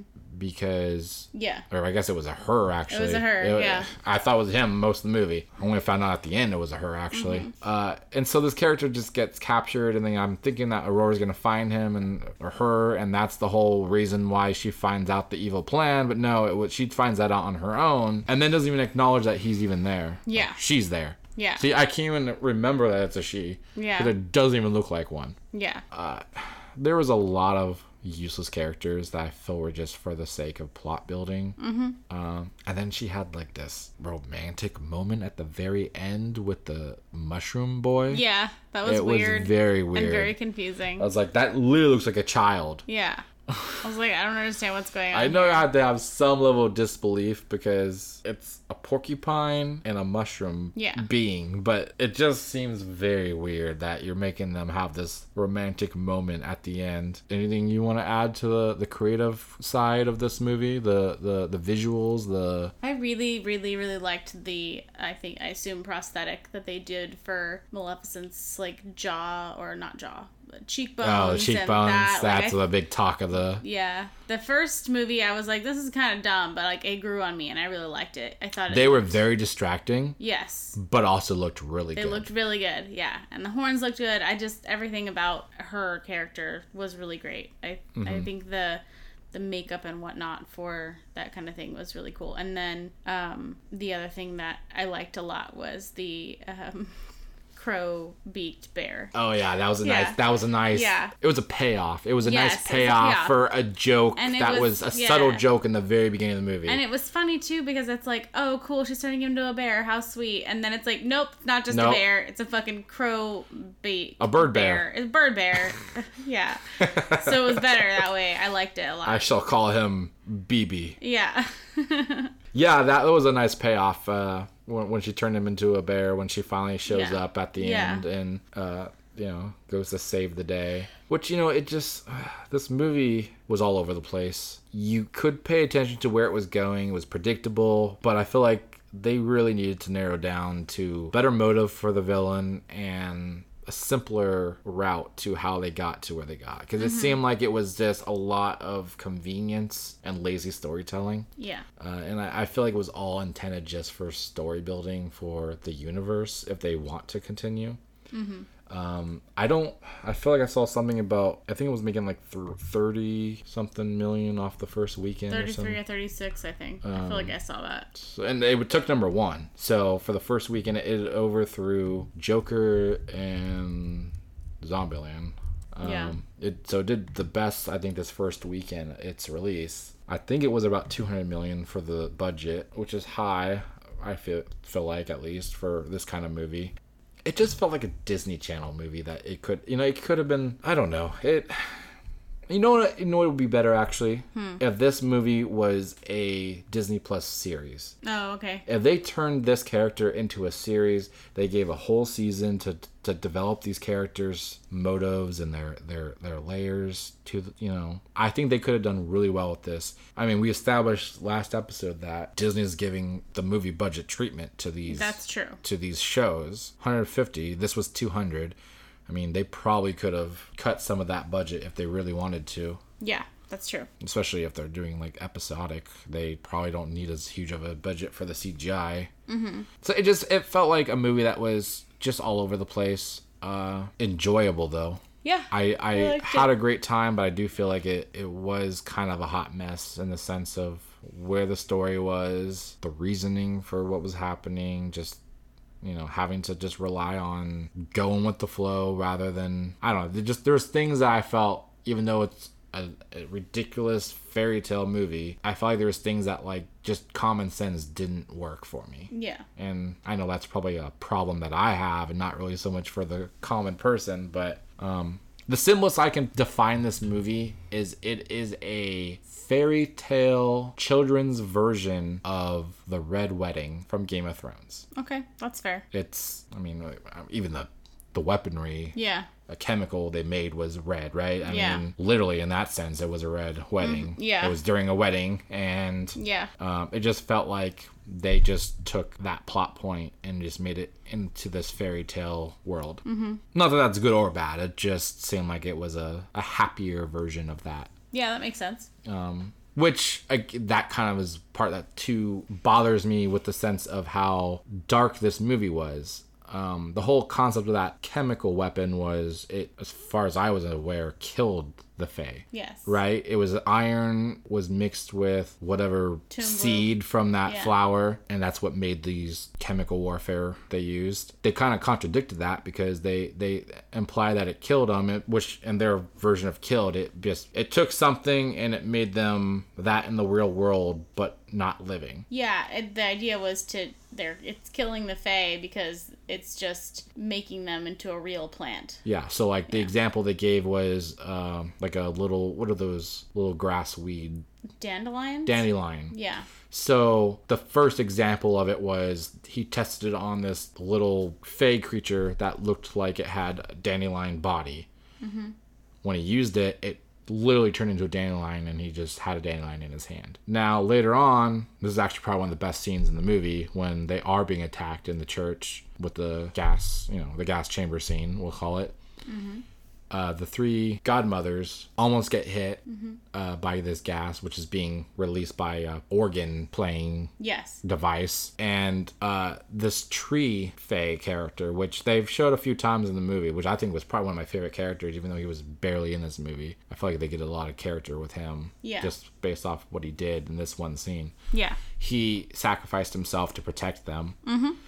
Uh, and then the blue godmother then sacrifices herself to save everybody else by flying into the organ and blocking the last gas chamber Right. So it couldn't explosion. blow any more bombs out. Yes. Yeah. And uh, so they they show that basically combust into a giant flower Mm-hmm. uh, throughout the organ, and that's what stopped it from it clogged it essentially. Now later on, they try to make a play on this, which does bother me because it contradicts the whole idea because you're to believe that that she's now dead Yes. later on they have this little scene where everybody's happy the the end of the movie happened the the the villain is beat and the wedding is still on and she is wearing her dress and the the other two are arguing whether it should be yellow or red I, whatever i believe those are the colors they were Oh, it was yellow or green? yellow No, or green Pink or green? pink or green Yes. okay Sorry. they were colors not blue yeah. and then then the dress turns blue and then they go and they they pan over and the flower is in a pot and it's implied that the the blue one who sacrificed herself used magic mm-hmm. to change the dress so she's not dead Yeah, I don't understand. I didn't understand that part. I, so that I thought was very contradicting and took away. I think it would have been better had they had the two arguing over it, and then they both come to the realization that they should make it blue yeah, in honor of her. I agree. That would have made a lot more sense. yeah. So I just thought, in that sense, they they really dropped the ball on the tone of this movie. Being they wanted it to be dark and gritty, but they also wanted to have it be a happy fairy tale ending. So Yeah. it just you really need to commit to one or the other. Yeah. But like I said, I enjoyed this movie. I probably wouldn't watch it again unless there's a sequel. Then I'll probably catch up on it again. But I enjoyed my time with it, but I feel like I probably wouldn't see it again Okay. unless I had a convenience at home to watch it. Yeah, I feel the same way. I would watch it again at home, but I don't think I would go to the theater again. Yeah. Basically, this movie could have existed without it being Maleficent. They could have just made this a new character, and it would have been a great movie. Mm-hmm. But that said, she did a great job as the character. I agree. I just feel like they misstepped with the backward pedaling of the character development that they did in the first one. Yeah, that was confusing. But I would recommend this to anybody who enjoys the Disney movies. Mm-hmm. Really, you don't need to have seen the first one. I feel like No, you don't. I feel like they kind of catch you up on that with like a brief story as to like, oh, she's just seen as evil, even though she was a hero after the last movie. Mm-hmm. Anything else to add? I don't think so. I think we pretty much covered like a lot. Yeah, we did. So that that's it. Okay. So you're recommending it? I am. Okay. Now, I had brought up earlier that I had a couple questions for your interview that you apparently had big news on. Oh yeah. Yeah, so I, w- I thought it would be fun to prep you for that interview. Okay. Now that we got all of our work out of the way, let's have some some play. Okay. So, I just want to make sure you're ready to go for this interview, you know? Yeah, absolutely. These are obviously going to be important questions that are standard, if not should be standard, at any interview. Of course. So let's get you prepared for that promotion. Who are your heroes? Not just heroes, superheroes. Oh yeah. Who are my superheroes? Yeah. I mean, Deadpool is one of my favorites. If you want to call him a hero. He's Okay. a- he's like an anti-hero or whatever, but he's Okay. still usually a hero. Okay. Um, and then Thor's pretty badass. Okay. Yeah. So Deadpool and Thor? Yeah. Okay. All right. Writing that down. Okay. We'll, I'll score you at the end and I'll let you know if you passed and you're getting the job or not. Okay. And I'll call your boss, let them know just to give you the job. I haven't bothered with the interview, you know? Okay. All right. Question number two What unique movies can you bring to the department? Unique movies. Um. Do am I creating a new movie idea? No, no, no. Oh, okay. Like movies that exist, but like Oh. are not just like something boring and s- Oh, okay. everybody's like go to answer. Got it. So like movies that I can. Like you can't just be like Endgame Oh, okay. because it just came out and it's like the most obvious answer right now. So what movies can I provide? Maybe- Something unique, obviously. Something unique. that most people wouldn't think of that you think would be a great contribution to the department's success under your control. Fantastic Mr. Fox. That's definitely a you movie. Speaking of which, I should watch that with you sometime. Yeah, you should. I feel like I saw the ending and I was like, "Wow, I saw the movie." So, It's not the same. It's such a it's such a good movie. is it fantastic? It is. It's quite fantastic. Okay, And Foxy. okay. So there's a lot of sex involved, huh? no. the Foxy Fantastic Fox. That's the porn version. Yeah. well, you're doing okay so far. Oh yeah. Well, give me one more. One more movie? Okay. Um, Yeah, because I said movies. Right. Yeah, I was one. thinking about it in my head, and I wasn't sure if you were going to call me out on it. Okay, so another unique movie that I could bring to ensure my success in the department. Is that what we said? Yeah. What unique movies can you bring to the Okay. department? What's another movie that's good? Um, I I hate because we just like shit all over him earlier, but I have to say The Departed because it's one of my favorite movies. Well, I mean, that's got nothing to do with your opinion of what he said about a I, I know, I know, but it's uh, it's ironic, I guess. Yeah. Yeah. Okay. I know you're not as huge of a fan of that. I I thought it was okay. Yeah. I love it. I I, didn't don't, I don't it. know why, but I'm like obsessed with that movie. It's Okay. The and the the plot and ending and all that shit is just like bananas. No. Yeah. Well, let's just hope at the end of that interview they don't tell you that you are departed. Yeah. or shoot me at the end of the elevator. Well, they could still do that and say you are departed, They could, but I wouldn't know. but the audience would. That's true. Is there an audience? I don't know because you're yeah. dead. Yeah, that's yeah. Nobody knows. Lesson learned. yeah. All right, we're getting up there. All right. What are your strengths and weaknesses to survive during a zombie apocalypse? Yeah. I kind of I knew there was something else there. Oh yeah. Yeah. Uh, my You caught on to the yeah. theme so far. I was like, hmm. Okay, so my strengths is I'm a really good planner, so I feel like I'd be really good um, at planning out a base and like a, a an area of defense. oh yeah, that's true. You would just get onto Sims No, and build a house. I mean, if that was an option, yeah, but no. I feel like I would be good at like planning out like logistically where things should go to make it the most efficient layout and like the most def- Okay, so you'd be Negan. You'd be like you'd be in control and make sure nobody overthrows you. No, no, no. I just want to be involved in like designing the layout. Like I don't want to be in charge. Oh, okay. Yeah. Okay. You just seem like you were uh, power hungry. No, no, no. I, I would not want to be Negan at all. I would want to be like I don't even know of a character that I would want to be. I I think I would have a lot of input and I could be a lot of a lot of Full disclosure: This is not the Walking Dead apocalypse. This is just a Any, zombie any apocalypse. zombie apocalypse. I agree. But I you was brought up Negan. a, I was making a joke because Okay. of the how you answered the question. It Wha- seemed like I you were very character. no. It was Oh. Wanting to be in control of, of how everything's organized. Yeah, it I seemed very Negan-esque. That's not what I was trying to say at all. I just was saying that because I feel like I have a good handle on after seeing all of these different zombie environments in movies and TV shows and whatnot. I feel Mm-hmm. like I'd be really good at figuring out how to design the base out of the materials that I'm given to Okay. make it the safest possible. Okay, so that's base. strengths. What about weaknesses? What what what would you suck at? Good. I would not be able to run away. Like I'm. I'm. That's true. You'd have to like get in a car. I guess you established you would just Yeah. I would just drive. you would just drive Yeah. away from the zombies. Yeah. You wouldn't take I'm space not horse. not athletic in any way. So that would be my weakness. Is I would be I would struggle with anything okay. like physical. So the rule of cardio would just not exist in your. I mean, I would I would have to try to establish Okay. that I could do those rules, Yeah. but I can already know You that could just be have the rule of carry a weapon that can knock the kneecaps of anybody around you, yeah. If I and could then have, they would get you the opportunity to get away from yeah. the zombies. If I could have like a hula hoop that has like razor blades pointed out, I could just go like and then Yeah. like just like slice everything in half around me. yeah, It's not a very realistic weapon, but I mean it's dangerous for Yeah. you. You better be good at hula hooping. How you gonna stop it?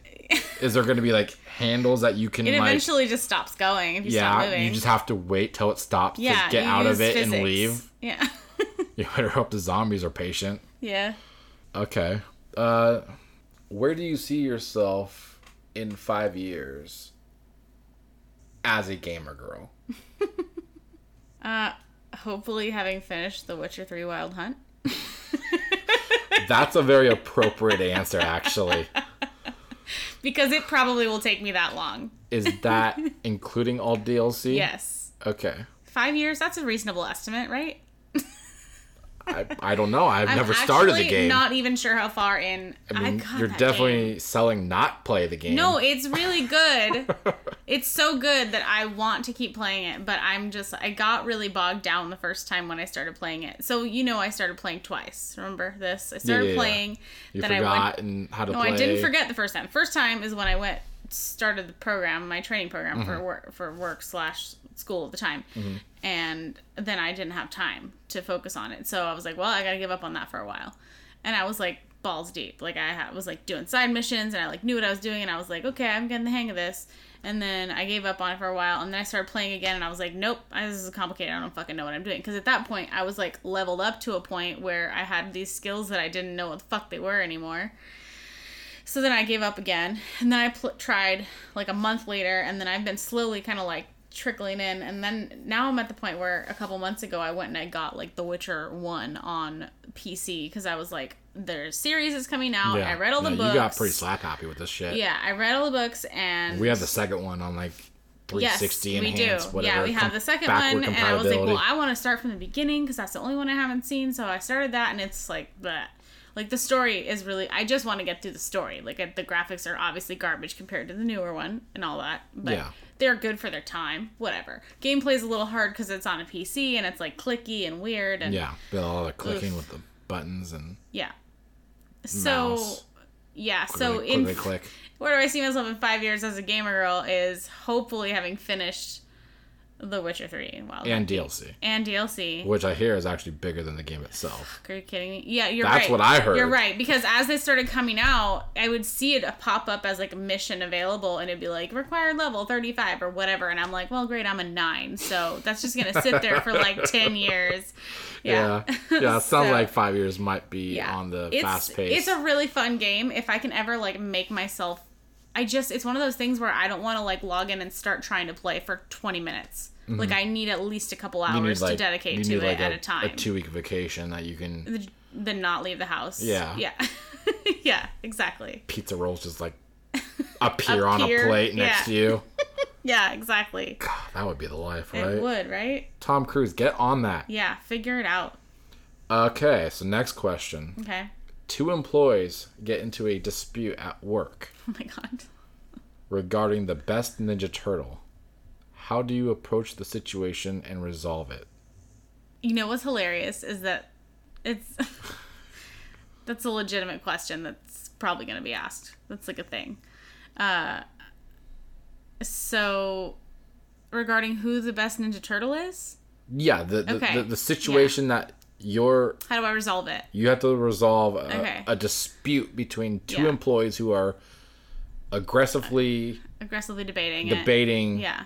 What Ninja Turtle is the best Do of I the group. Do I know which? Well, there's uh, four of them, so you have No, four options. I know, but do I know which ones there? Do I get to say, well, whoever chose Raphael is correct, or whatever?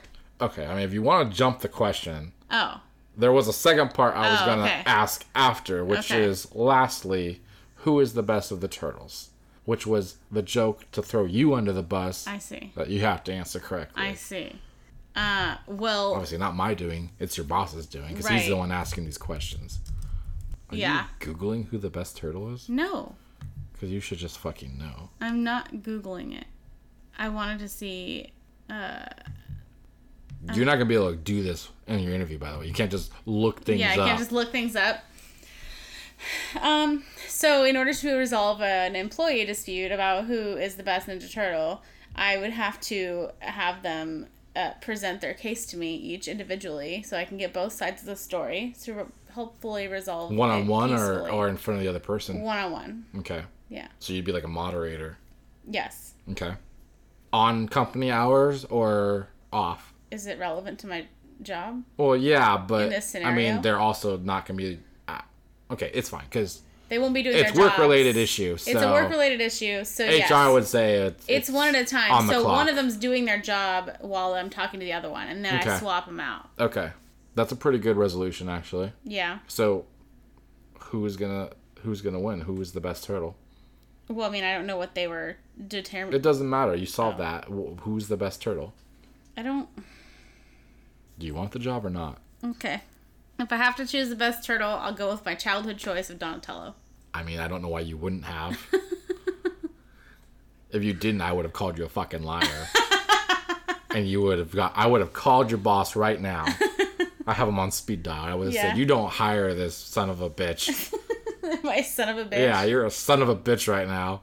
All right, that's a pretty good one. Yeah. I mean, not not Donatello. He's probably the least. I mean, I probably would have picked like Splinter or even the robot turtle before I picked Donatello. But it's fine. That's hella fucking rude. What is that robot turtle's name? I don't know. Oh, God, I love that cartoon. I have like the box set. I should start watching it again. Um, okay. What are your greatest achievements? There's no dot dot dot to that. What about trophies? okay. um. You just can't wait for the second part, huh? You just have to have it all at once. Yeah.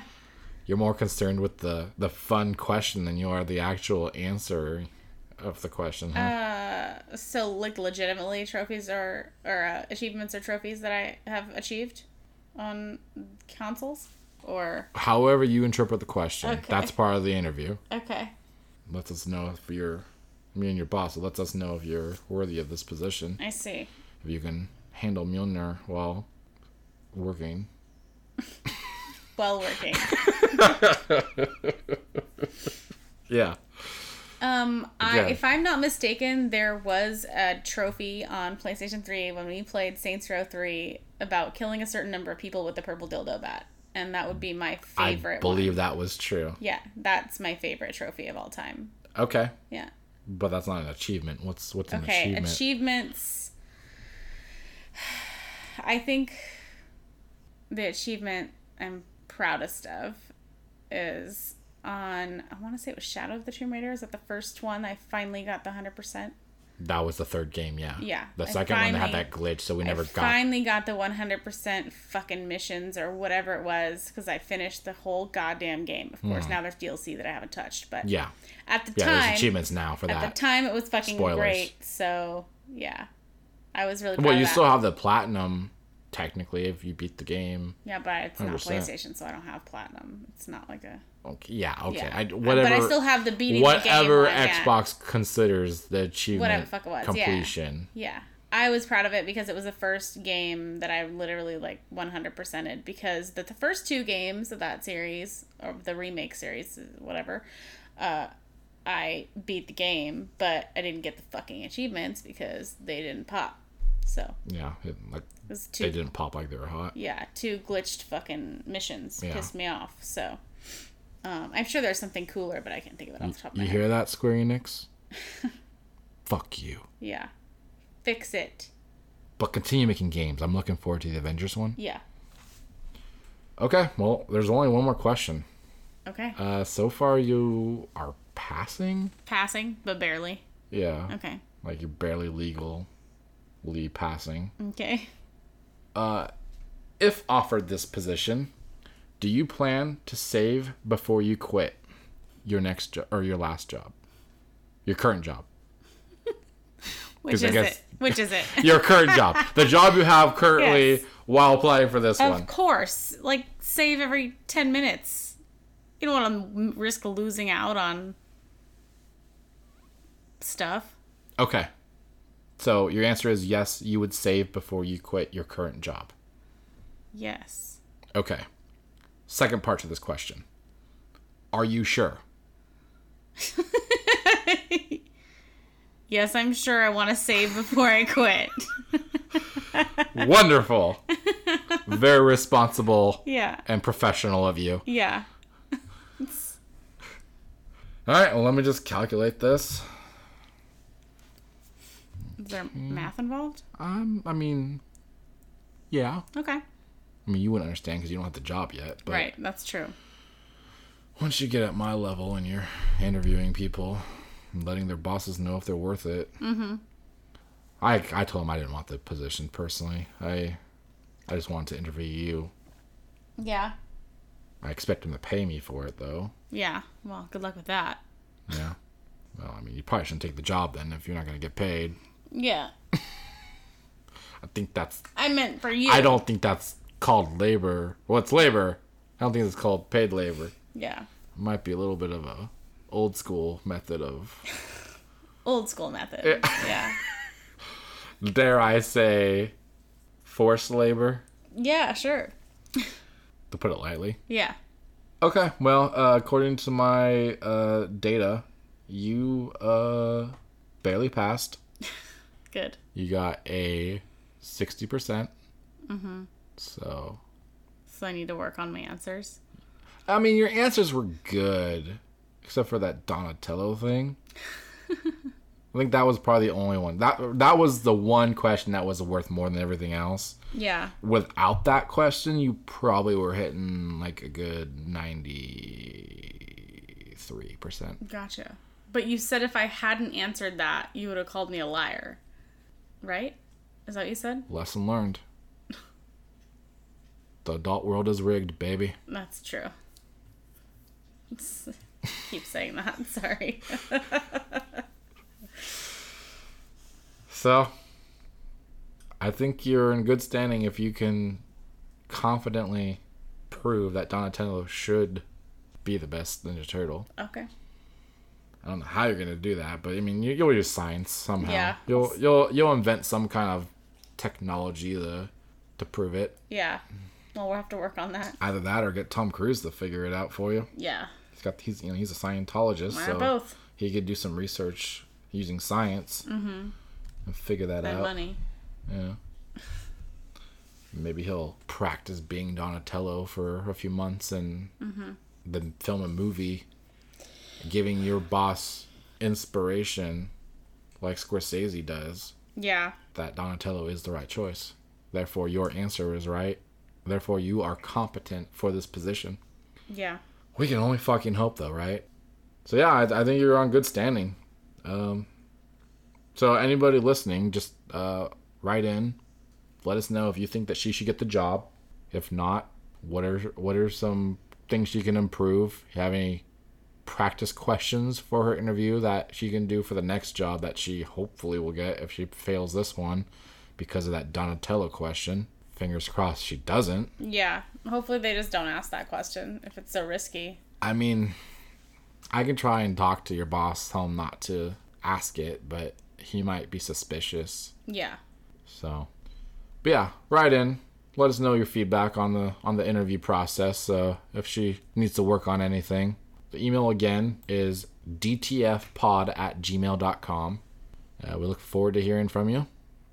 This has been episode three for Dissecting This Fiction, also known as DTF. Sure is. Because we are DTF, and you should be too.